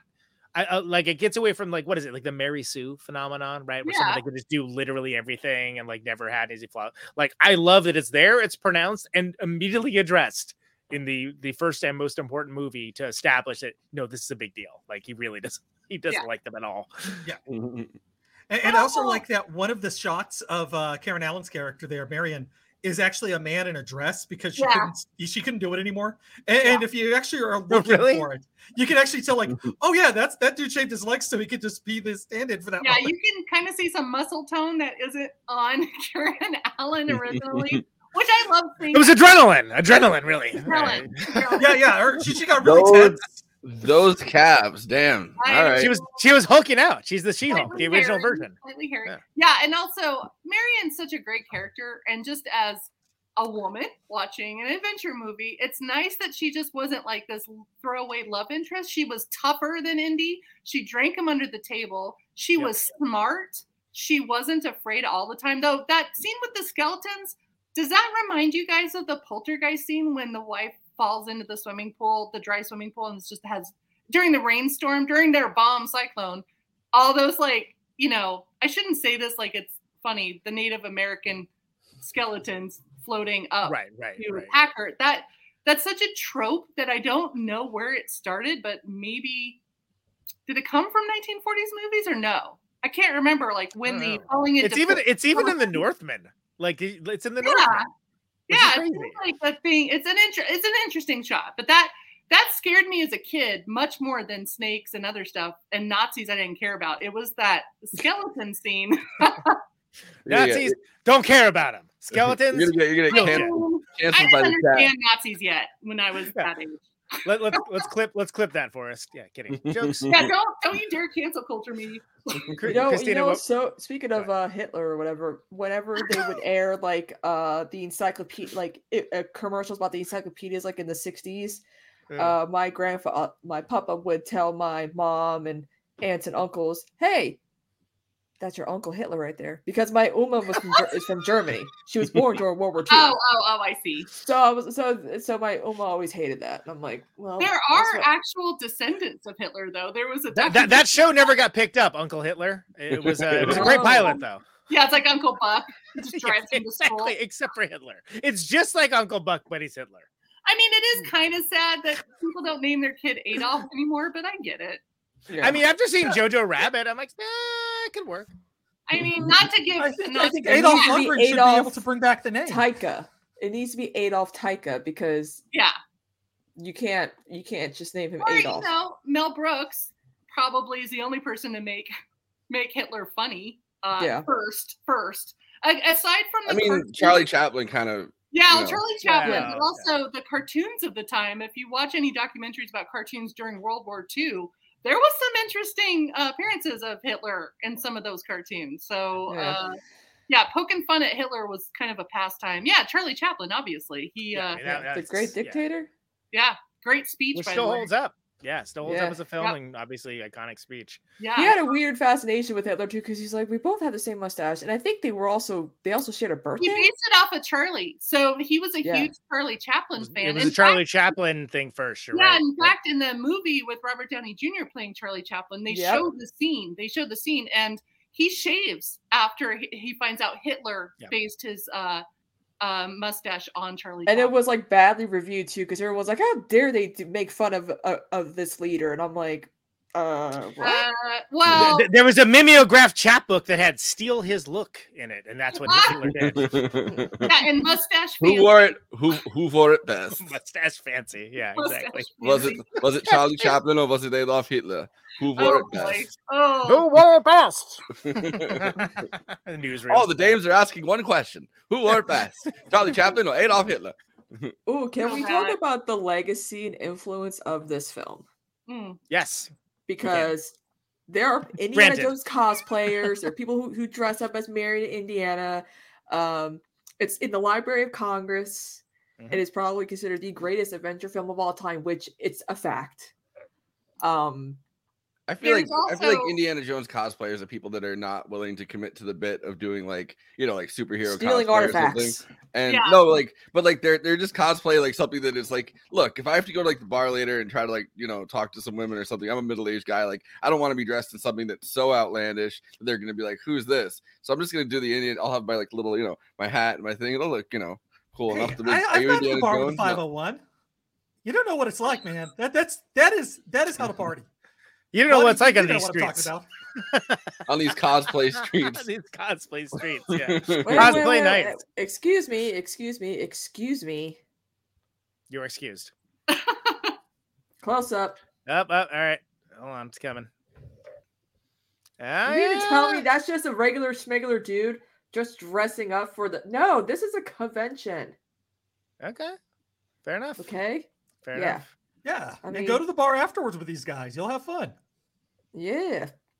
Um, so I will say, if you can ever finagle your way in to uh, the barn at Skywalker Ranch, which is the museum that houses all the artifacts uh, from the movies, all the props, everything. oh is the that where Indiana Jones is bringing them the costumes there, but also the Ark of the Covenant's there. And every time we've ever had a celebrity, I used to give celebrity tours to, sometimes to bands and whatever. I remember Fall Out Boy, all the members of Fall Out Boy took posed with that, and Mastodon before it became Twitter acceptable It was a great right before before it was a Twitter replacement when they were just a the band. metal Yeah. bands they picture there. Uh, I know that when Nine Inch Nails wanted to go, that was like a priority. Was the Ark of the Covenant? So I mean, I'm just saying, if you really want to see the Ark of the Covenant that's in the movie, and there's multiple multiple props, obviously they can't just build one and hope it survives the movie, but it's in that museum. So if you ever can get a chance to get I just like I just like to point out that when you worked there, I did not hard sell you into doing that for me, and I'd like to point that out as a friend. I I thought much of you that I did not ask to do that. did I give thought you a would be- tour of Lucasfilm? No, no, no. I would have loved Oh, to do I'm it, but I. I never asked. I never asked. No, I never mean, asked. I, gave a lot of yeah. It's funny too because like just I figured everyone was asking you 24 7, 365. Yeah, like you had I like mean- a line of Andes like waiting. I mean, this is to. Uh, before Disney bought the bought Lucasfilm. So you know, Yeah. I worked there for ten years, and I only I always do friends tours, but I also I wouldn't make up stuff on tours. Uh, that I had to be careful that I didn't um have you know. Ain't it cool news along for the ride. Oh, then they would sure, think it was yeah. real. Like I Yeah. think I said, we had a hazing ritual for the interns to try to drown them in Ewok Pond, which is on Skywalker Ranch. Speaking of outlandish lies, that's It's like purple rain, you know, you just Yeah, throw yeah. them in in cold weather. No, it was. Uh, but I love. But you know what? The, but there's a place on the corner from our house now who Yeah. claims in a sign that it's America's oldest pen store.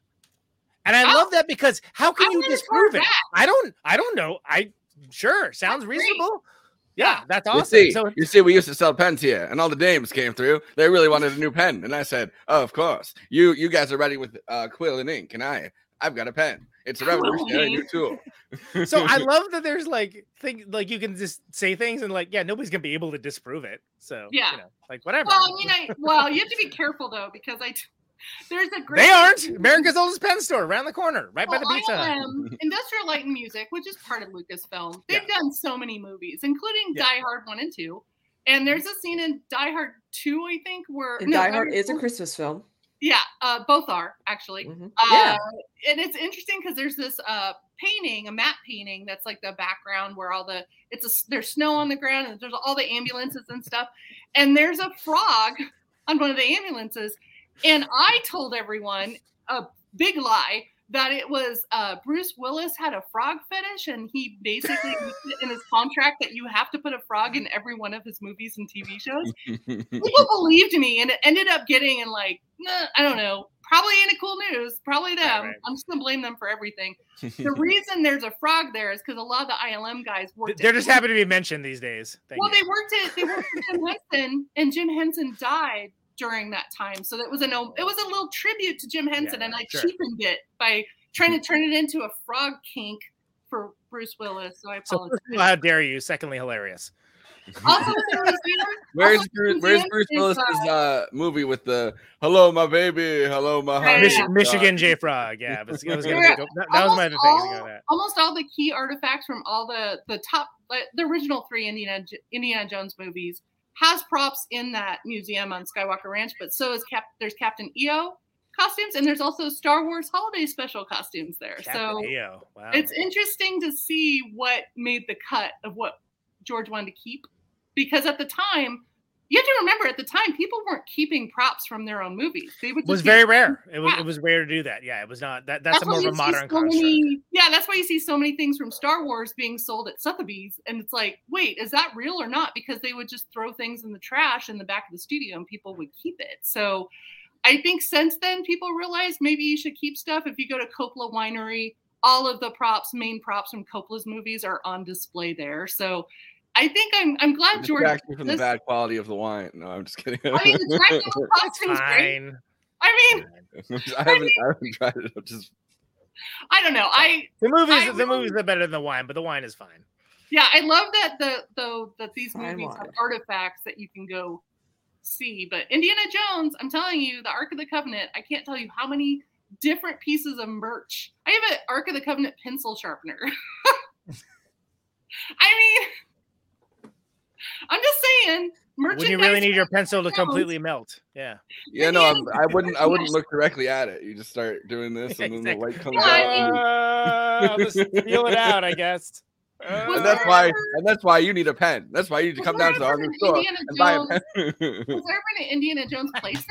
Like, did they ever have a Lego playset with snakes, Lego snakes, or anything? Like, I'm curious what's being made now. If only we could pull up the snake fancy article about this, then we would know. or a Lego snake. I want to. I want to know what happened to the snake. Like they don't say anything about what happened. Like, Lego they just send them Weekly. Back to the to the What happened to the did they- snake? I'm sure Yeah, he what- retired.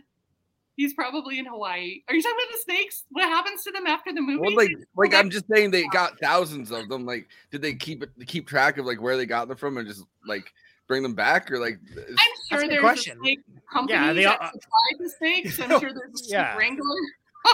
I, I'd love to see. This the, is uh, not the my snake snake. for This is not my beautiful snake. This is not my beautiful There wasn't like Hey, a snake but uh, no, maybe that's how the snakes got on the plane. For They weren't Samuel snakes. You may ask yourself, how did I get here? But that's how the weren't. snakes got on the plane for Samuel L. Jackson. I Right, mean- exactly. I mean, they, they that new flying that back new home. Gerard Butler movie plane. All that's missing are the snakes. Again, I can't believe they're just like, probably- what do you call this movie? Plane. It's called Plane. And it's a Well, typical different kinds of Gerard. Butler film. There's- He is he is a man in danger, like that has to save people in a dangerous. Plane. There's It's the Coke- same there's film. Coke- there's Coke pitches. All his films, There's except for Coke Phantom of the pitches. Opera, are like the same. It drives There's me Yeah. Coke pitches and there's Xanax pitches. The Xanax pit, the Xanax pitch, you can't, you know, you can't get very many words out because you're just, you know, you're you're just too zanned out and relaxed. So they say, "What's the movie about?" And you just say, "Plane." It's like the idiocracy bit where the biggest rated mm-hmm. movie was ass. I'd watch. It's- it. I mean, that's a good reason for that one, though. Sharknado, Sharknado sold, sold itself just on the title, so Ugh. Yeah. I don't know how much Indiana Jones Plane. influenced Sharknado, but uh, I'd like to think Indiana Jones influenced Sharknado at some point. I mean, Disney did create Cars, but that made sense. Sharknado is the fucking nu metal of adventure movies. Yeah. Thank you. All right.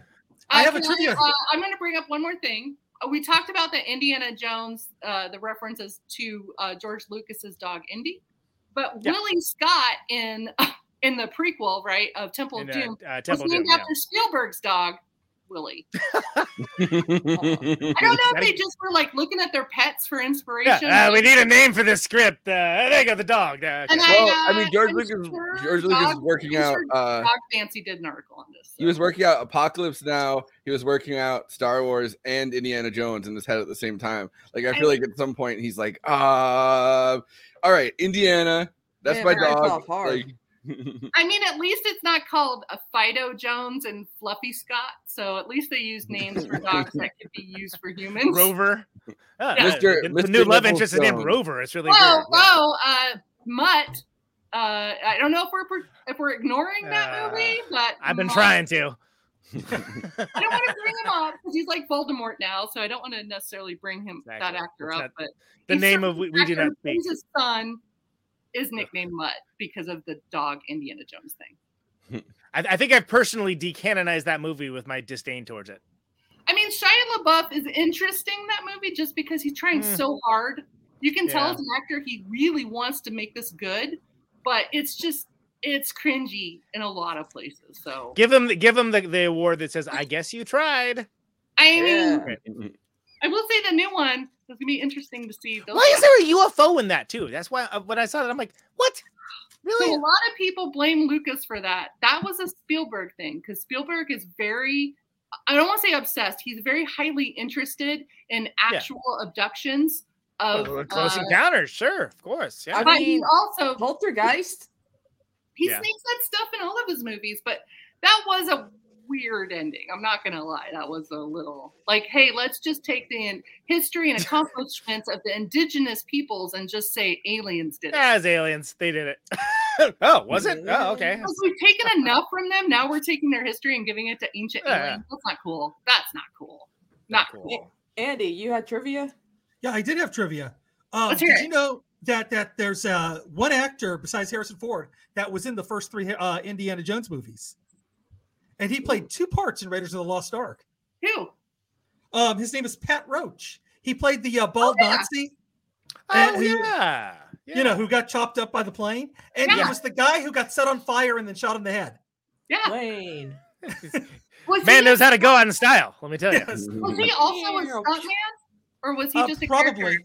uh, probably he, he was. Uh, uh, he he's been in a lot of stuff from like Red Sonja, uh, Never Say Never Again, Yeah. um, like like, like just all, Willow, all, all the movies from the '80s, like like all the the action adventure movies. So, so you, Um, said, you said there's two though. That's one of them. What's the other one? no, just just uh, Harrison Ford. Oh, Wow, sure. Yeah, I mean, yeah. Come on. Uh, Okay. You didn't know that one? You did, you did Oh not yeah. know Oh, that Gio Harrison Ford's in these other movies, and he's also playing Indiana Jones. It's crazy. Oh, I had no idea. and they're all happening simultaneously in this. Tell you, I tell you what, he's not in. Plane. Yeah, no, because he died in 2004. Yeah, yeah. Oh, You know what Oh, he? You know what he's also probably not on. Uh-oh. He's probably not on Letterboxd, a place for film. That's right, Forrest. Letterboxd, of course, is a place for film where film lovers get to talk at with and to each other, but the films they love, the films that they didn't love, the films that they got stuck in a snake pit with. And of course, all of this is a bottom up democracy. Everybody gets to have their say, not just Siskel's and Eberts of the world, uh, best expressed succinctly. Work on your tight five. Do it as a one liner. These are the Letterboxd one liners for Raiders of the Lost Ark. Let's roll. Two questions. Was that monkey indoctrinated in Nazism, or did he choose to be a Nazi? And Spielberg sold the idea of archaeology nemesis so well, nemesis for otherwise mundane work goes so hard. Imagine being an accountant and having an accountant nemesis and shit. I feel. I feel like Yes! I definitely do. I feel like there's definitely like a. Well, my, my dad was an architect. He had an architect nemesis. I don't know if the guy knew. Did it he was- really? That's amazing. I want to see I that don't. movie. I don't know if the guy knew he was his nemesis, but he was always like. Was, guy's it, name Frank, was like. was his name Frank Lloyd Wrong? that's a that's a replicator song title, by the way. Oh, like, and finally, new rule. Maybe if you're gonna build a building that way, you're not Frank Lloyd right. You're Frank Lloyd wrong. There you go. okay. There you go. Anyway. Uh, yeah, I mean that's a good question. That's a good that's a good question. I I know. I feel like I've had musical nemesis. over the years. Nemesis. Nemesis. I Nemesis. think. Yeah, what's the plural of nemesis? Is it Nemesis. nemesis? Nemesis. Nemesis. is- is- is- Yeah. Star Trek Nemesis. Yes. Thank you. Wait, what Uh, is- also, so so was the monkey indoctrinated in Nazism, or did he choose to be a Nazi? I don't know. I don't know, like, because we ate I a think it was something about the temple. grapefruit. You eat monkey brains in temple, so is this like some sort of monkey theme throughout the movies that we're just now Yeah. figuring out? He's he's just talking about the extermination of his people, and he got radical. I mean, maybe it's a Planet of the Apes type reference. I don't know. Yeah, maybe. Watching Planet of the Apes on uh, on acid, be like we better kill off every monkey that's in this Yeah. movie. Yeah, you don't want to. You don't want to tempt them. Anyway, That French Jew totally eats a fly. Like it just calls right into his mouth, and he acts like nothing happened. More hardcore than Temple of Doom. Okay, so I saw that happen, and the fact he didn't react to it in my head, I was like, I know that's in the movie, but like, could a fly have just landed on the screen? oh yeah, he's method. He's That's method awesome. acting there. And then the flag from the screen crawls into his mouth. Yeah, why did it have to be a fly? Suddenly, we're in a Cronenberg movie. It's also the same fly that's in uh, the ring. No, I'm kidding. Well, maybe the fly, maybe the fly burrows into him and, and emerges once again as Jeff Goldblum just in time for Jurassic Park. I mean, it's all in the same universe, right? That's exactly, exactly. The Spielbergian universe. The cinematic cinematic universe. all movies, all the Were there time. any movies one star reviews of uh, Raiders? Was there? One I'm sure there are, but they're not very funny. Oh, clever, okay. so. They're not entertaining. No, They're all they're all from the thing is- archaeologists. Apparently, archaeologists hate this movie. well, there was a boost for archaeology majors because of this movie. So archaeology actually did get some sort of boost in interest and excitement from Yeah, college. but there's there's all these articles where these archaeologists are like, I fucking hate this movie. It's not real. But it's like then you watch something like John Oliver talking about how artifacts get into museums, and it's like, Oh, no, yeah, that's kinda great does Yeah. real. Well, museums were also a lot of those things in museums were Nazi loot that they got. They never gave back to the families they stole it from. But yeah, the archaeology is not like this. Archaeology is you mostly digging for stuff and ruining your kneecaps because you're always digging for stuff on your and knees. that's why uh and that's why Elon Musk is the top archaeologist right now. is he really? No. he, just keeps digging, he oh just keeps digging holes under I was cities. like, I'm, I He just keeps shocked. digging a hole. He's really good at digging a hole. That's for damn That's sure. more of a yeah. that's more of a grave digging, which is a little different than archaeology. But I I'll let that pass. But yeah, it's I don't know. I got interested in archaeology because of this movie, and then I found out how much work, bone breaking work, literally archaeology is. I did not want to do it. I just wanted the website. Just like I just want to, I just want to find artifacts and and and and do cool them. stuff, and you know, get caught in the snake pit. And you guys are actually like, like digging and stuff. They didn't show that in Indiana Jones. Well, I mean, they did, but they made they made the you know they made like Arabs do it. Yeah, I, I gotta say that the dude eating the fly is like serious commitment to the bit, though. Like, I mean, like, It really. It really is. Like, Although he damn, denies he, he ate the fly. What? He's like, Um, he's he like, literally uh, saw it. Yeah, I know, I know. I s- you know, but he, Does he the denies fly it. get like a little can't like? Does he get in the credits at least? I Does he not want to upset the PETA of insects? The Yeah. movie it's like it's like uh in memory of the fly, and it's like uh, 1980 to 1980. In memory of Marvin the Fly. Exactly. Um, did you guys ever see the uh, story of the greatest fan film ever made, Raiders, where kids made their own version of Raiders of the Lost Ark all the way up until they were adults? They didn't get it finished until they were adults. Whoa. And Spielberg saw it and funded the movie. So it became like a documentary about Indiana Jones fandom. And if you can watch it, I think it's streaming right now. It's called Raiders, the story of the greatest fan film ever made. Is directed documentary film by uh, Jeremy Coon, and uh, who's also doing the documentary on the Star Wars Holiday Special that I am in with Seth Ah, and other people. fantastic. I'm just dropping that to make it sound like I'm interesting. Um, yeah, yeah, yeah. so well, this, well, uh, we celebrate you every life day, so it works out. but I, oh, thank you. But yeah, Raiders, it, it it made so many filmmakers. So when you read interviews with Yeah. filmmakers that are very prominent right now, they always either a lot of them always list either Indiana Jones or Star Wars. But Indiana Jones had a huge mark on a lot of people um, that are super successful now. So I feel like you know, I mean, I guess it's a no brainer because a lot of Spielberg movies and Lucas movies do that, but it's so iconic. I mean, you can go into a, a dinner party and hate everyone, but if you start talking about Indiana Jones, there's your icebreaker. There you go. From Bonnie Burton herself. Okay. I mean, not that a lot okay. of dinner parties are happening during COVID, but you know, Right. when, when, when they're back. when they're back. And also, uh, Harrison Ford injured himself a lot on this movie, just so you know. Saw this bad boy in a movie theater day. I'm so jazzed I could fight God. Wow. Nice. I mean, caps, no punctuation. uh, Except the Let's hyphen. see that fight. Let's see that fight. I I feel like that's I feel like that's how uh, Adolf Hitler felt about getting the Ark of the Covenant. If he had gotten it, he's like, I am so jazzed, I could fight God.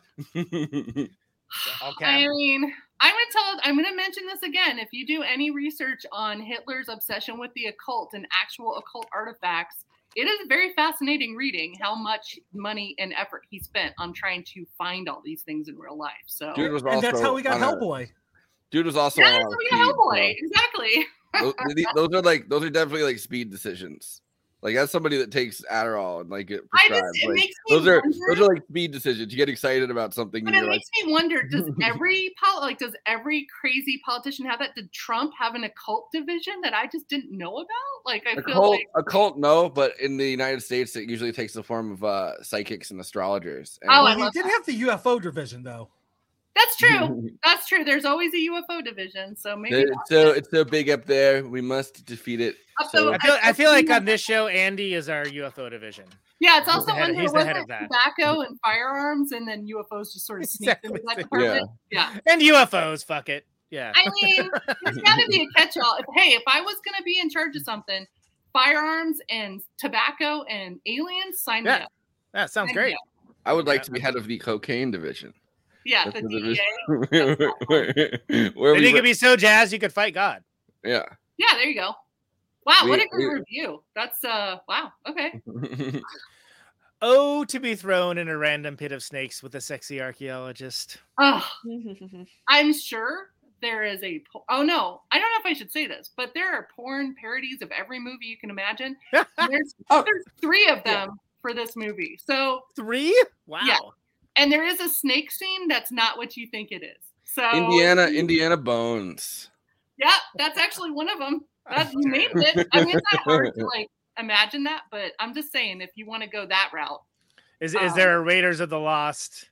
You know? Uh huh. Cock. Yeah, Uh huh. There sure is. It could. al- I mean, it could also be uh, Raiders of the Lost Ass, and Yeah, that doesn't have the same ring to it, but Yeah. I get it. Yeah. Anyway, didn't mean to. uh Raiders of the Lost Cock is pretty good, actually. You know what's so weird? I'm looking up Indiana Bones right now, and all I'm seeing is pet videos.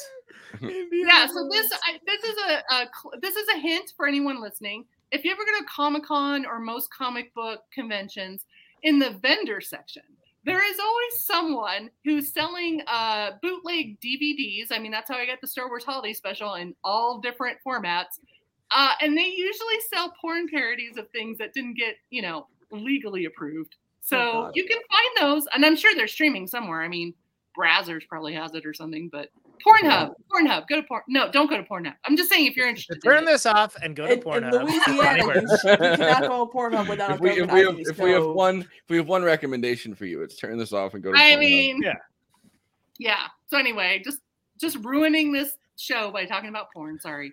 Indiana Bones and the Temple of Lube. Uh, hey, to like, oh god, that's good. That's a good. I'm, one. I'm about to call an audible. Can we go to the next one of these, please? Yeah. go Shocked, sh- shocked to find out that monkeys could be radicalized into the Nazi party. I mean, Are I'm we not. shocked? Are we shocked? evolution, baby. Look, have you seen those teeth? Just like the, the the grimace of like a tiny little fu- fucking spider monkey's teeth alone. I'm like, yeah, that's a little, it's a little Nazi monkey. I could see it. I mean, what was Hitler's favorite animal? Was it a monkey? No, it was a dog, but Was he it had, for he had two very large German shepherds, which of course Wow. he did. Of course they were German shepherds, but yeah, he Yeah. like brought them everywhere with him. I Um, don't I'm. He treated think them it better was- than right people. now, there are six different Indiana Jones porn movies, uh, porn movies on. Well, yeah, well, three of them have gotten made since we started this episode. So. Yeah, I just, I just looked them up. I just looked them up, and yep, they're there. They're on Pornhub, so if you want to check it out. And there Check is a later. there is turn, a scene turn with this off. Turn this off. Go to Pornhub. Type in Indiana Still Bones. steals artifacts. I mean, Tur- it's still turn like- on your in private window. Turn on your VPN. I mean, it's you know, it's there for you if you need it. Poll on the comments. Who's more of a goon, the German guy with glasses or the bald muscle man? Oh, that's a good question. see, I don't know if the German guy with the glasses is a goon as much like because he's like kind of like the the top Nazi of their little division. Yeah, whatever, he's right? the Like, he's the guy that uh you know is in charge of artifact finding for Hitler. So is that the one you're talking about? Or are you talking about the one that kidnapped like the annoying dude that kidnapped a Marion and made her wear a white dress in a really creepy scene?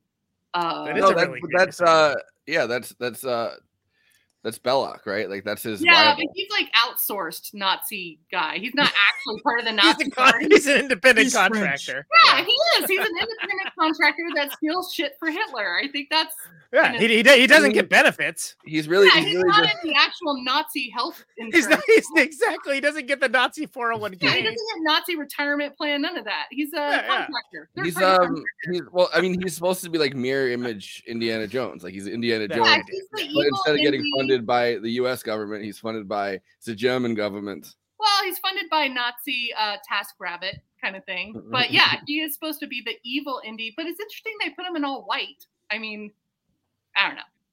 Not that color should He was that, but he was he was wearing all white to make sure that they knew that he The was he was with that he he was, had his he was with them the whole time. the fact that he had a dress waiting for Marion and there's no other women there, that's- I'm wondering why he had that dress before he even knew he was that- gonna That's a whole separate Disney Plus uh, prestige Well, series. it's also like Leia and the Ewoks. Why did they have a full grown human dress for her? Yeah, They it's, ate it's the because person who wore because- exactly because somebody somebody uh talked shit and got got. Exactly. No, Ewoks eat humans, so it was just leftovers. But yeah, I- Canonically, yeah. but yeah, it is interesting to kind of look at some of these little points in Raiders and go, "That's that's really creepy. That's not right." I mean, obviously Nazis are creepy by default, but the dress thing, I don't know. Maybe it's because I'm a woman. I So, just so, so did we get did we get an answer for this for this Letterboxd reviewer?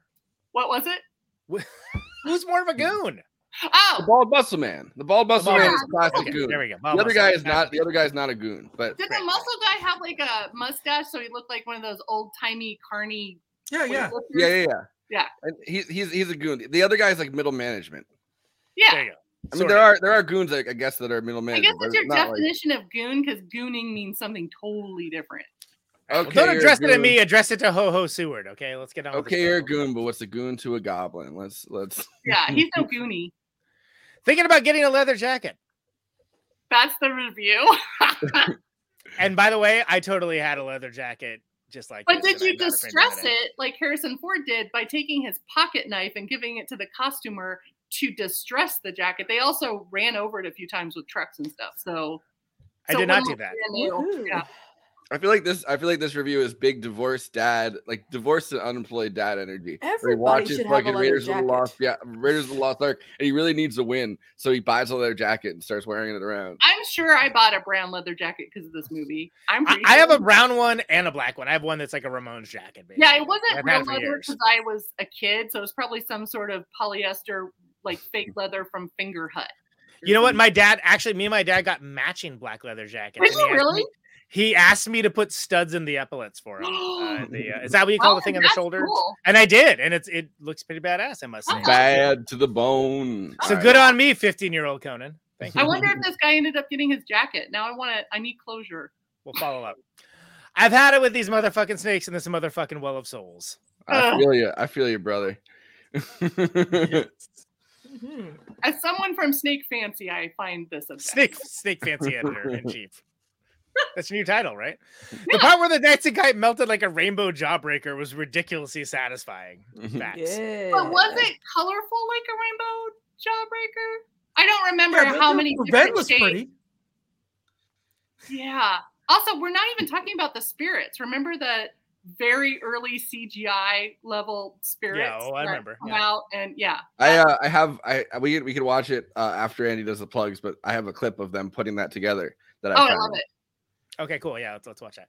Pretty cool that one of the most visually sophisticated, sharply edited action pictures of all time climaxes with Jehovah divinely melting a few Nazi faces. I mean, if you're a god, you might as well, right?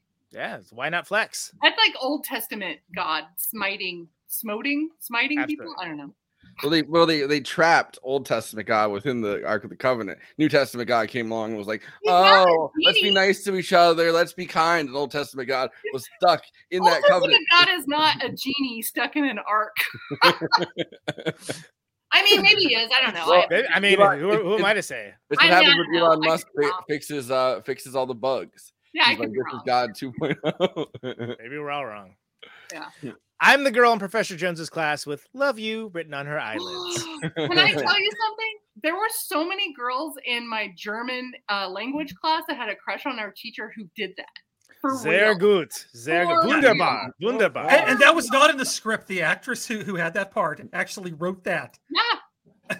Yeah. Fantastic. Great, I great love scene. that. Those are the Letterboxd one liners for Raiders of the Lost Ark. Please follow the show, uh, Indiana Flack over there, always Flacco, Moving Extravaganza. Find out all the stuff we're covering for his thoughts on all of it. I am Conan Neutron, belongs in a museum, and you can follow me there for the highbrow, the, the, the mid tier, the populist stuff. Join up and follow me with a Criterion Challenge if you feel so inclined. That's a thing that people are doing more and more. Uh, J. Andrew, only good Nazi monkey world, watching all the weirdest stuff so you don't have to, or maybe so you can. Who am I to judge? It's it's he's, he's doing it either way, whether you're there or not. Yeah, he's, he's, he's, some diamonds in the rough. Marion Raven over there, uh, doing exclusively like uh series of series series series of movies. Um, you can see a, a bunch of stuff that she's done. Maybe we'll entice her to come back on more regularly. Who knows? Bonnie Burton's still too busy to be on Letterboxd, I think, right? Uh, but uh, Oh, no, I'm, I'm available for all shows. I just feel bad. By the way, I want to but apologize. that, this is a this is a thing. This is a thing where you like I'm log so the movie. sorry I talk so much, but you're my first like real human interaction of the day. so- and I am no longer taking Adderall for my ADHD, so I apologize. Well, we do Oh, this two times a fucking week, so you're welcome to come That's on. that's anytime. why that's why. But taking Adderall is why I fucking talk so much. By the way, um, would would uh would Nazi Hitler be Adolf Munkler, or would Nazi Hitler be be ape, would, would he be would he be aped off Hitler? Oof. I don't. Either way. They're both great. They're both Either way, I feel like Andy's seen that movie and logged it on Letterboxd. So go follow him and find out about it. Uh, not J. Andrew Nazi Monkey World. Uh, please take away the plugs for the love of fuck. And go, go Yeah. read uh, Fancy. Go read Snake Fancy, Yes. Snake Fancy Snake editor Fancy. in chief. Um, well, we'll, we'll get to those. But first of all, Celebrity you're editor J. Andrew World of Snake Fancy. You're watching this right now on uh, YouTube. Please do the YouTube things like, comment, subscribe, hit that bell, and a big ask: watch this video to the end so other movie fans can find our content. Wait, wait. Did you say Big Asp? I that's where you're the celebrity editor of Snake Fancy magazine. Exactly. This Yes. that's for the snakeheads in the audience, by the way. Thank you. Yes. Big um, Asp, everybody. Thank you. Yeah, you also get that great Conan Neutron song at the end of the, the episode too. So you know, bonus. Did Forrest go? Did Forrest leave us? he's I think he's taking like a potty break or something. Are you okay, Uh, Forrest? Did you die? uh, but you can uh, you know follow us on various social medias. We're on Twitter, we're on Facebook, we're on Instagram, um, Not Truth Social. Uh, you can find us on Mastodon if you really want to. I can barely find us on, I can barely find my password for Mastodon. So oh it's Oh my not god, I can probably find. find you on Mastodon. I still have a live journal, so check me out over there. That's maybe we should bring it back. Yeah. Mm. Yeah, back bring back Live Live Journal. Journal. Yes. I feel like I could buy Live Journal this moment. I'll, I I'll still have just a like MySpace page. I'll get like the loose cash around the house and buy Live Journal because Yeah, right. Let's just do crowdfunding and buy it. Right. Why not? I'm only We'll half back serious. from the Russians. I will tell Yeah, you, yeah. the Russians have it. So if you want live journal, you're gonna have to brush up on your Russian. Well, I know the guys from Stripes, and we'll sort it you right go. out. Anyway, I'm I'm please. publicly apologizing to Marion Ravenwood. I'm so sorry I talked so much because as the other woman in this, I feel like I should have just shut up and let you talk. So I'm so sorry.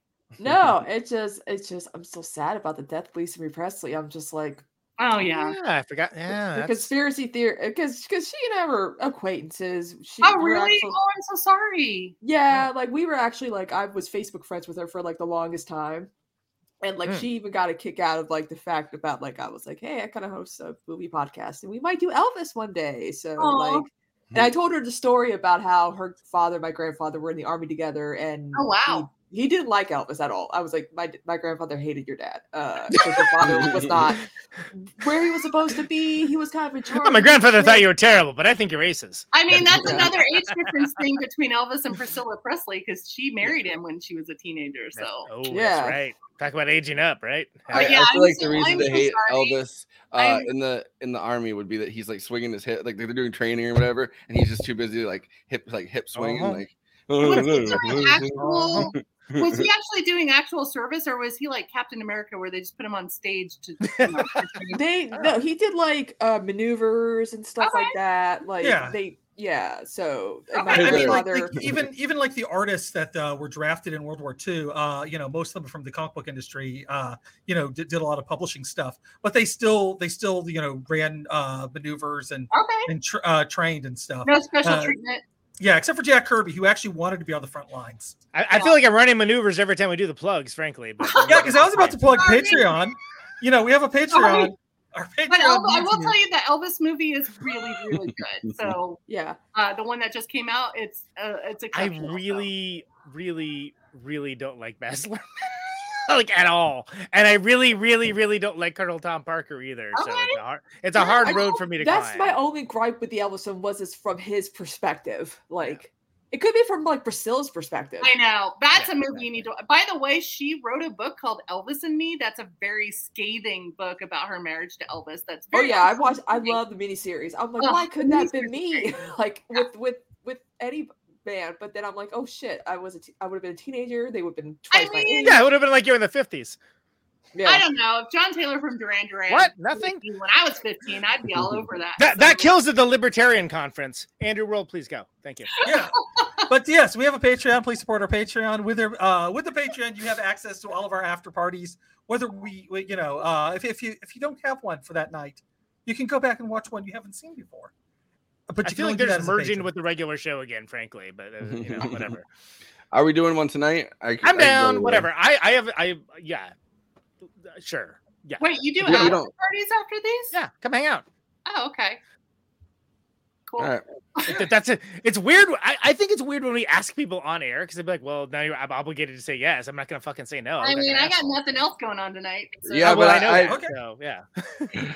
I've, I've, I'm used to like when when uh when I was working for Ben Burgis, he would just do that in the middle of the thing. He'd be like, "Just- "You staying on?" And then the first be like, "Yeah," and then be like, It's it's not what you might call professional, but Yeah, True. Jason does it all the time too. But uh, Exactly. Anyways, but All you, you know who doesn't? Peace and love. It- peace and It's love. uh, Conan on uh, never. I would never ask. First of all, we don't have after parties. Secondly, I would never ask someone on air for him. Uh, Yes. Uh, this, who the fuck? Uh, Martin Bisi, uh, legendary producer Martin Bisi, uh, opened up a studio with um, Brian Eno and uh, Bill Laswell. Recorded all of the No Wave records like Sonic Youth, Evil, um, uh, Lydia Lunch. Uh, oh, Herbie Hancock Rockit. Everybody, everybody, Herbie Hancock. Uh, so many really interesting dude. Great conversation. Uh, fascinating fella, and uh, like one of before the majority report his studio was the only reasons anyone outside of the area would ever know what Gowanus is or why anybody would care because the studio has been there since 1981 Yep. and it's it's so many legendary records there. So that that's you this week's the- episode. It's that at- uh, it's that you had me nice at Gowanus. Canal water. They- They, Exactly. bottle it up, they Delicious. sell it. yeah, don't drink the water, everybody. It's, That's- it's that's been right. there. It's been there since the 1800s, since they dammed it up. Gowanus Canal water. if water comes in a chunky style, don't drink it. Can I ask a weird, uh, just a follow up question that we didn't talk about at all? Uh, Dan Aykroyd had uh, alcohol in a skull. It was vodka skull. Was Yeah, that Crystal Skull Indiana vodka. Jones? Everyone knows that. Yeah. Yeah, but was Yeah. that an Indiana Jones tie-in No. for the most recent Indiana Jones movie? No, no, we will have- about it. If we will He's have an weirdly answer. obsessed with that kind of stuff. We will have the answer in the after party. Yes, Okay, thank you. I'll Thank look you. it It's been a up. while since we could say that. Yeah, well, but don't do not reveal the answer until the after. No, no, party. no. I'm going to look it up from Skull Fancy. Careful, do not confuse it with the Phrenology magazine. Or uh, Squigging. Look that Race, up at Race- Pornhub. Race Science Weekly. Yeah. But you know, speaking of legendary albums, neutronfriends.bandcamp.com. You're getting better at this. Thank you. Because I'm like, I'm like, I, I can't recover. I'll never financially recover or emotionally recover from this. Uh, yeah, yeah. DoucheOnFriendsBandcamp.com. Uh, dangerous nomenclature, right? That's what we're talking about. Um, do I have it nearby? Probably. Yep, there, there you go. Look at that. Hey, everybody. here it is. Hey. Get you some. But yeah, you can you can get that in vinyl, CD form, or just a digital file. Um, all right there at uh, neutronfriends.bandcamp.com. I like I are like how the, the digital file one makes it sound like you can get like a little zip drive that's sent to your house and it's like plug this into your laptop. In an unmarked package, Matrix style. Yeah, exactly. You get it in a in, in a zip drive. They'll send a zip drive. You put it in there. It'll be and then- exciting.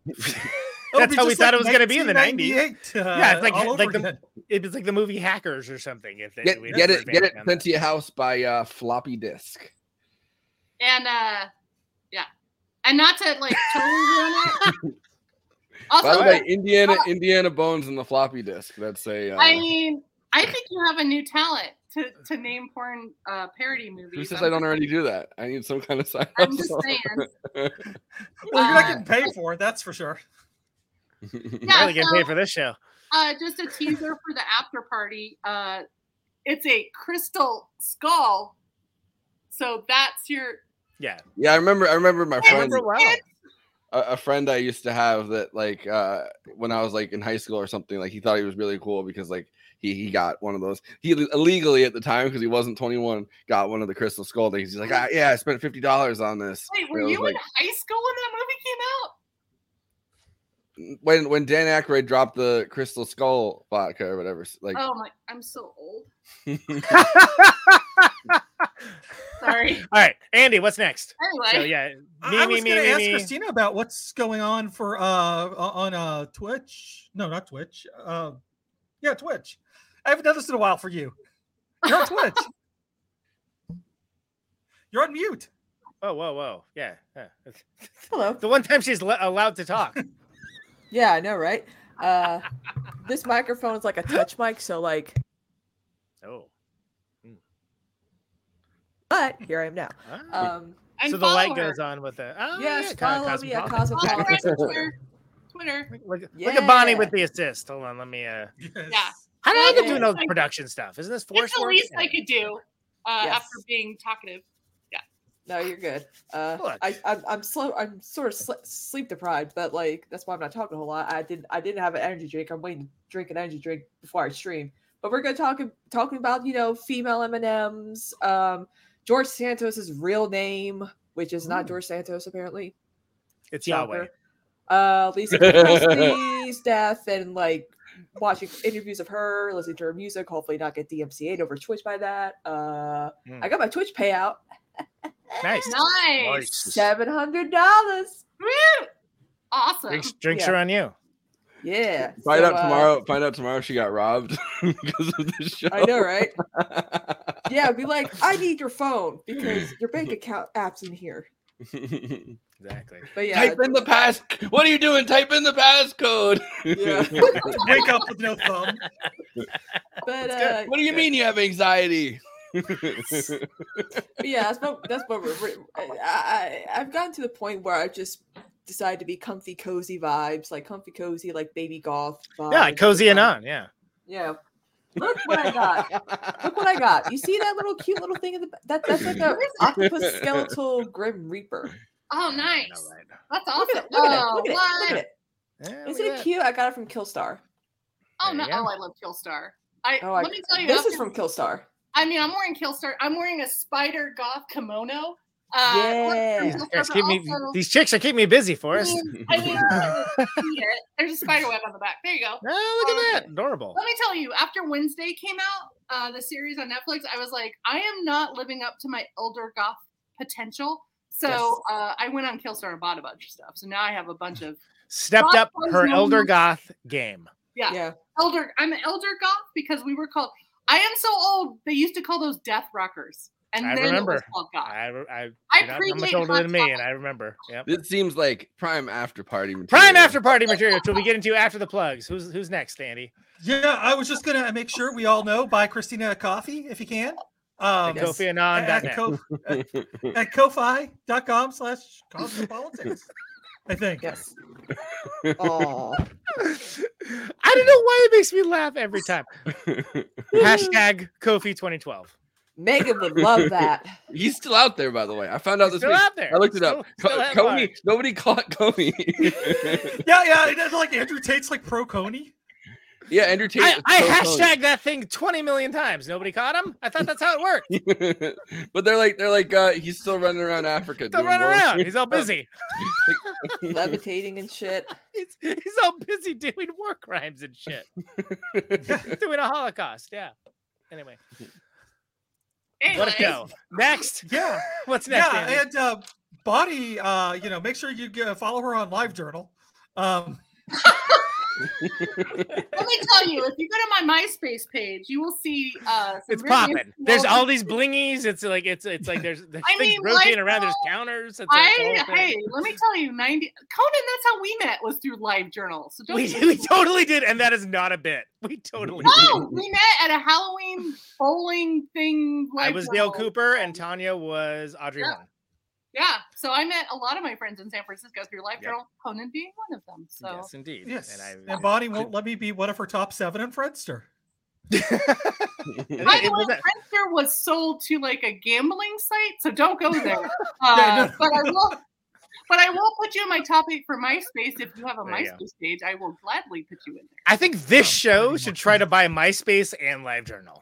Yeah, And we should just, just that's like what we pivot to. And Periscope. MySpace Night Periscope, sure. Extravaganza. Exactly. Mm-hmm. I mean, I'm down. If Elon can do it, we can do it. Just you know, cheaper. That's what I always say. I mean. We are going to make comedy. Look, elite. they're We make, are they're, they literally made a movie called Plane. We can do anything, right? We, we are going. We are going bets to make. off. We are going to make. Apparently, except catch Kony. By the way, we can do Yeah, anything. that's the one thing we can't do. There's one thing we, there's one thing we can't do. Only the one. We're and we going to can't make free Kony. speech, free speech legal again on MySpace. So. Wait, is this the after party or are we? No, No, not I- we're, No, just, this is the we're, plugs. we're desperately trying to get through Andy's plugs. Yes, Uh, which we have one more plug to do. Um, Dude, we're on yours. next- We're on your plugs, Bonnie. Like that's like Yeah, that's- yeah, I mean, thank let's just follow on else. Live Journal apparently because we didn't get Uh, it. Bonnie, I'm on, I'm Bonnie Girl right there on every social media. You're very platform. consistent, Every social, even Yes. Pornhub. So just- consistently entertaining and wonderful, and consistent on social media handles. Yeah, I, I have no life, so I spend a lot of time on social media. So come say hi. You're on this show. Yeah. I mean, no, I'm honored to be here. Don't put down your show. Oh, I'm not. Don't worry.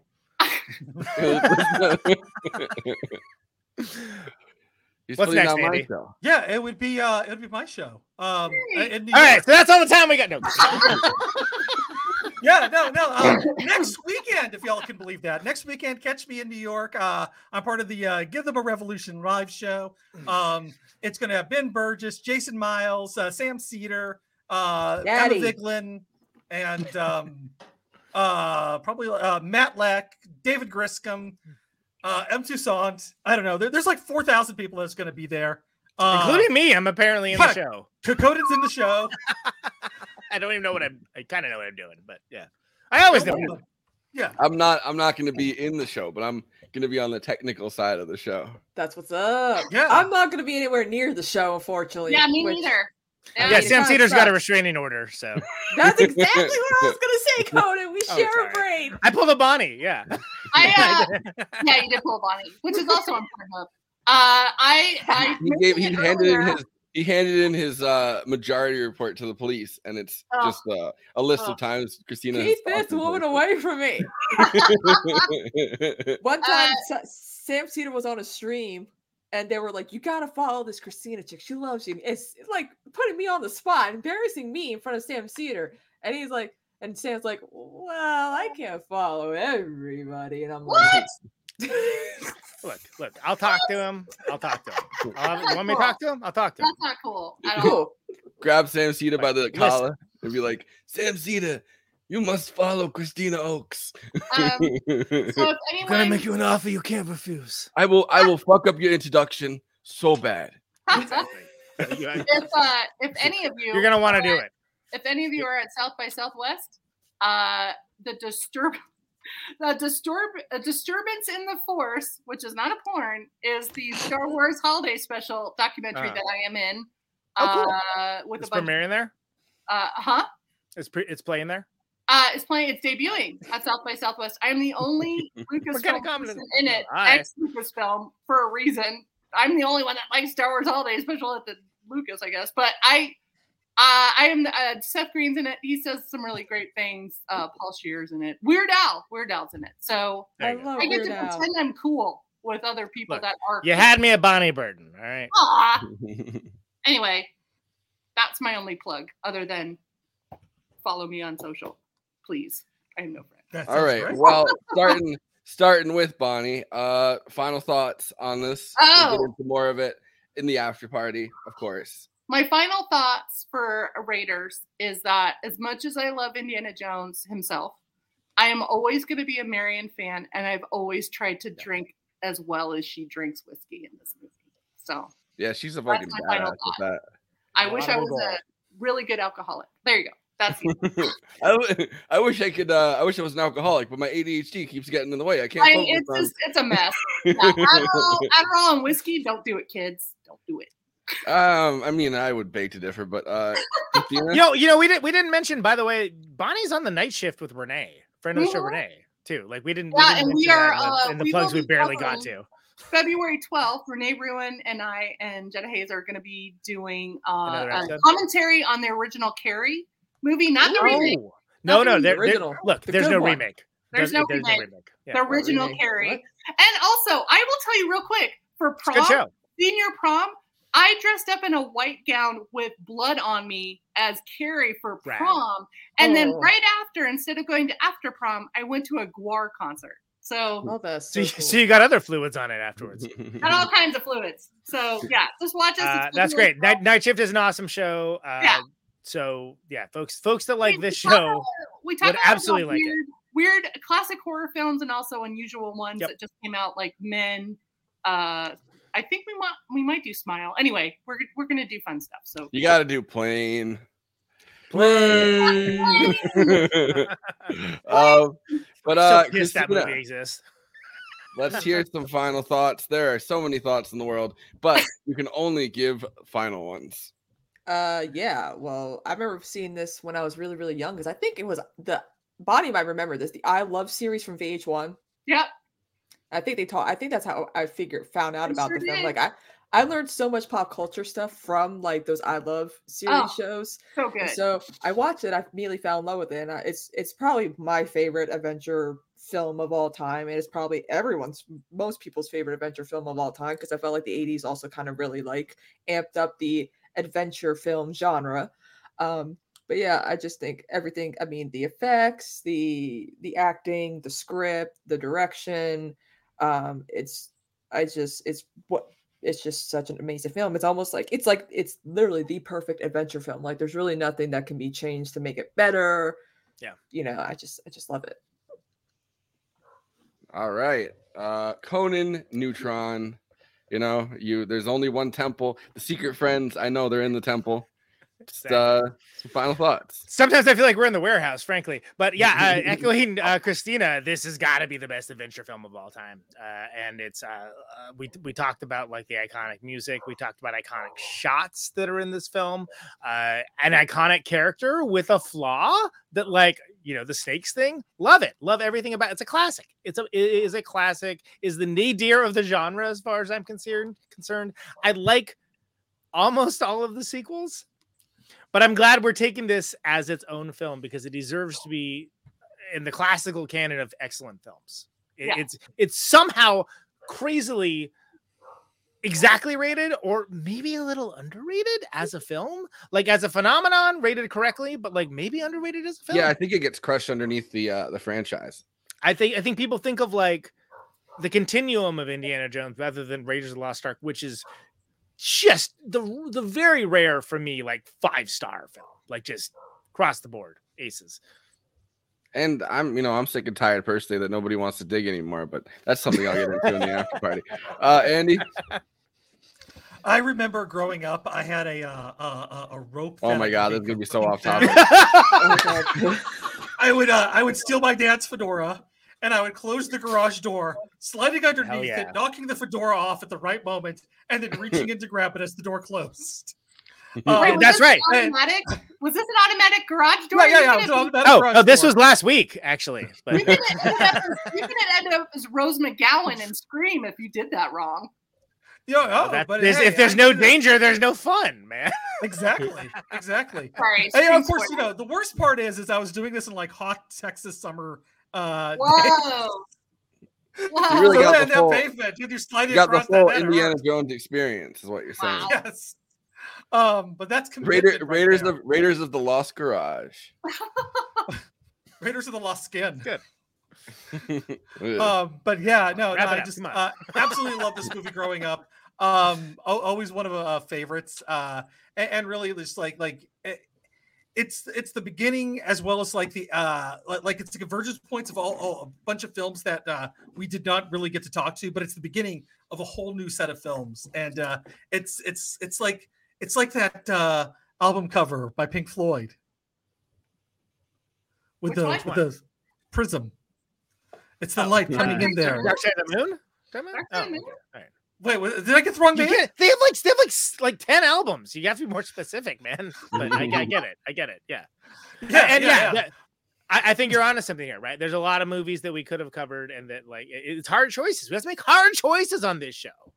We don't get to cover Yeah, it. and and those are the white it. lights coming into the prism, and then there's the rainbow coming out of all the uh, knockoffs, the Allan Quatermains, the um, uh, Quigley Down Under.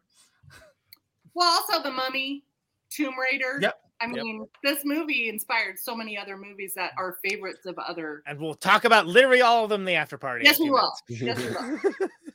All right. Well, you know, we'll be back on Tuesday talking about another Spielberg movie, Jurassic Park. So we're gonna Ooh. Spielberg out. Uh, you know, um, you know this this this weekend. By I the way, guess. it has the sexiest Goldblum move. That He's, movie- he's shirtless for a surprising amount of the movie. Yeah. a lot. And uh, you know, I'm gonna leave you guys here. You know, after party is still gonna be is gonna be on in like a few minutes. I want to hop right into it, but uh, you know, uh, we'll we'll be back with the after party. What I would say is arcs. We don't need no stinking arcs.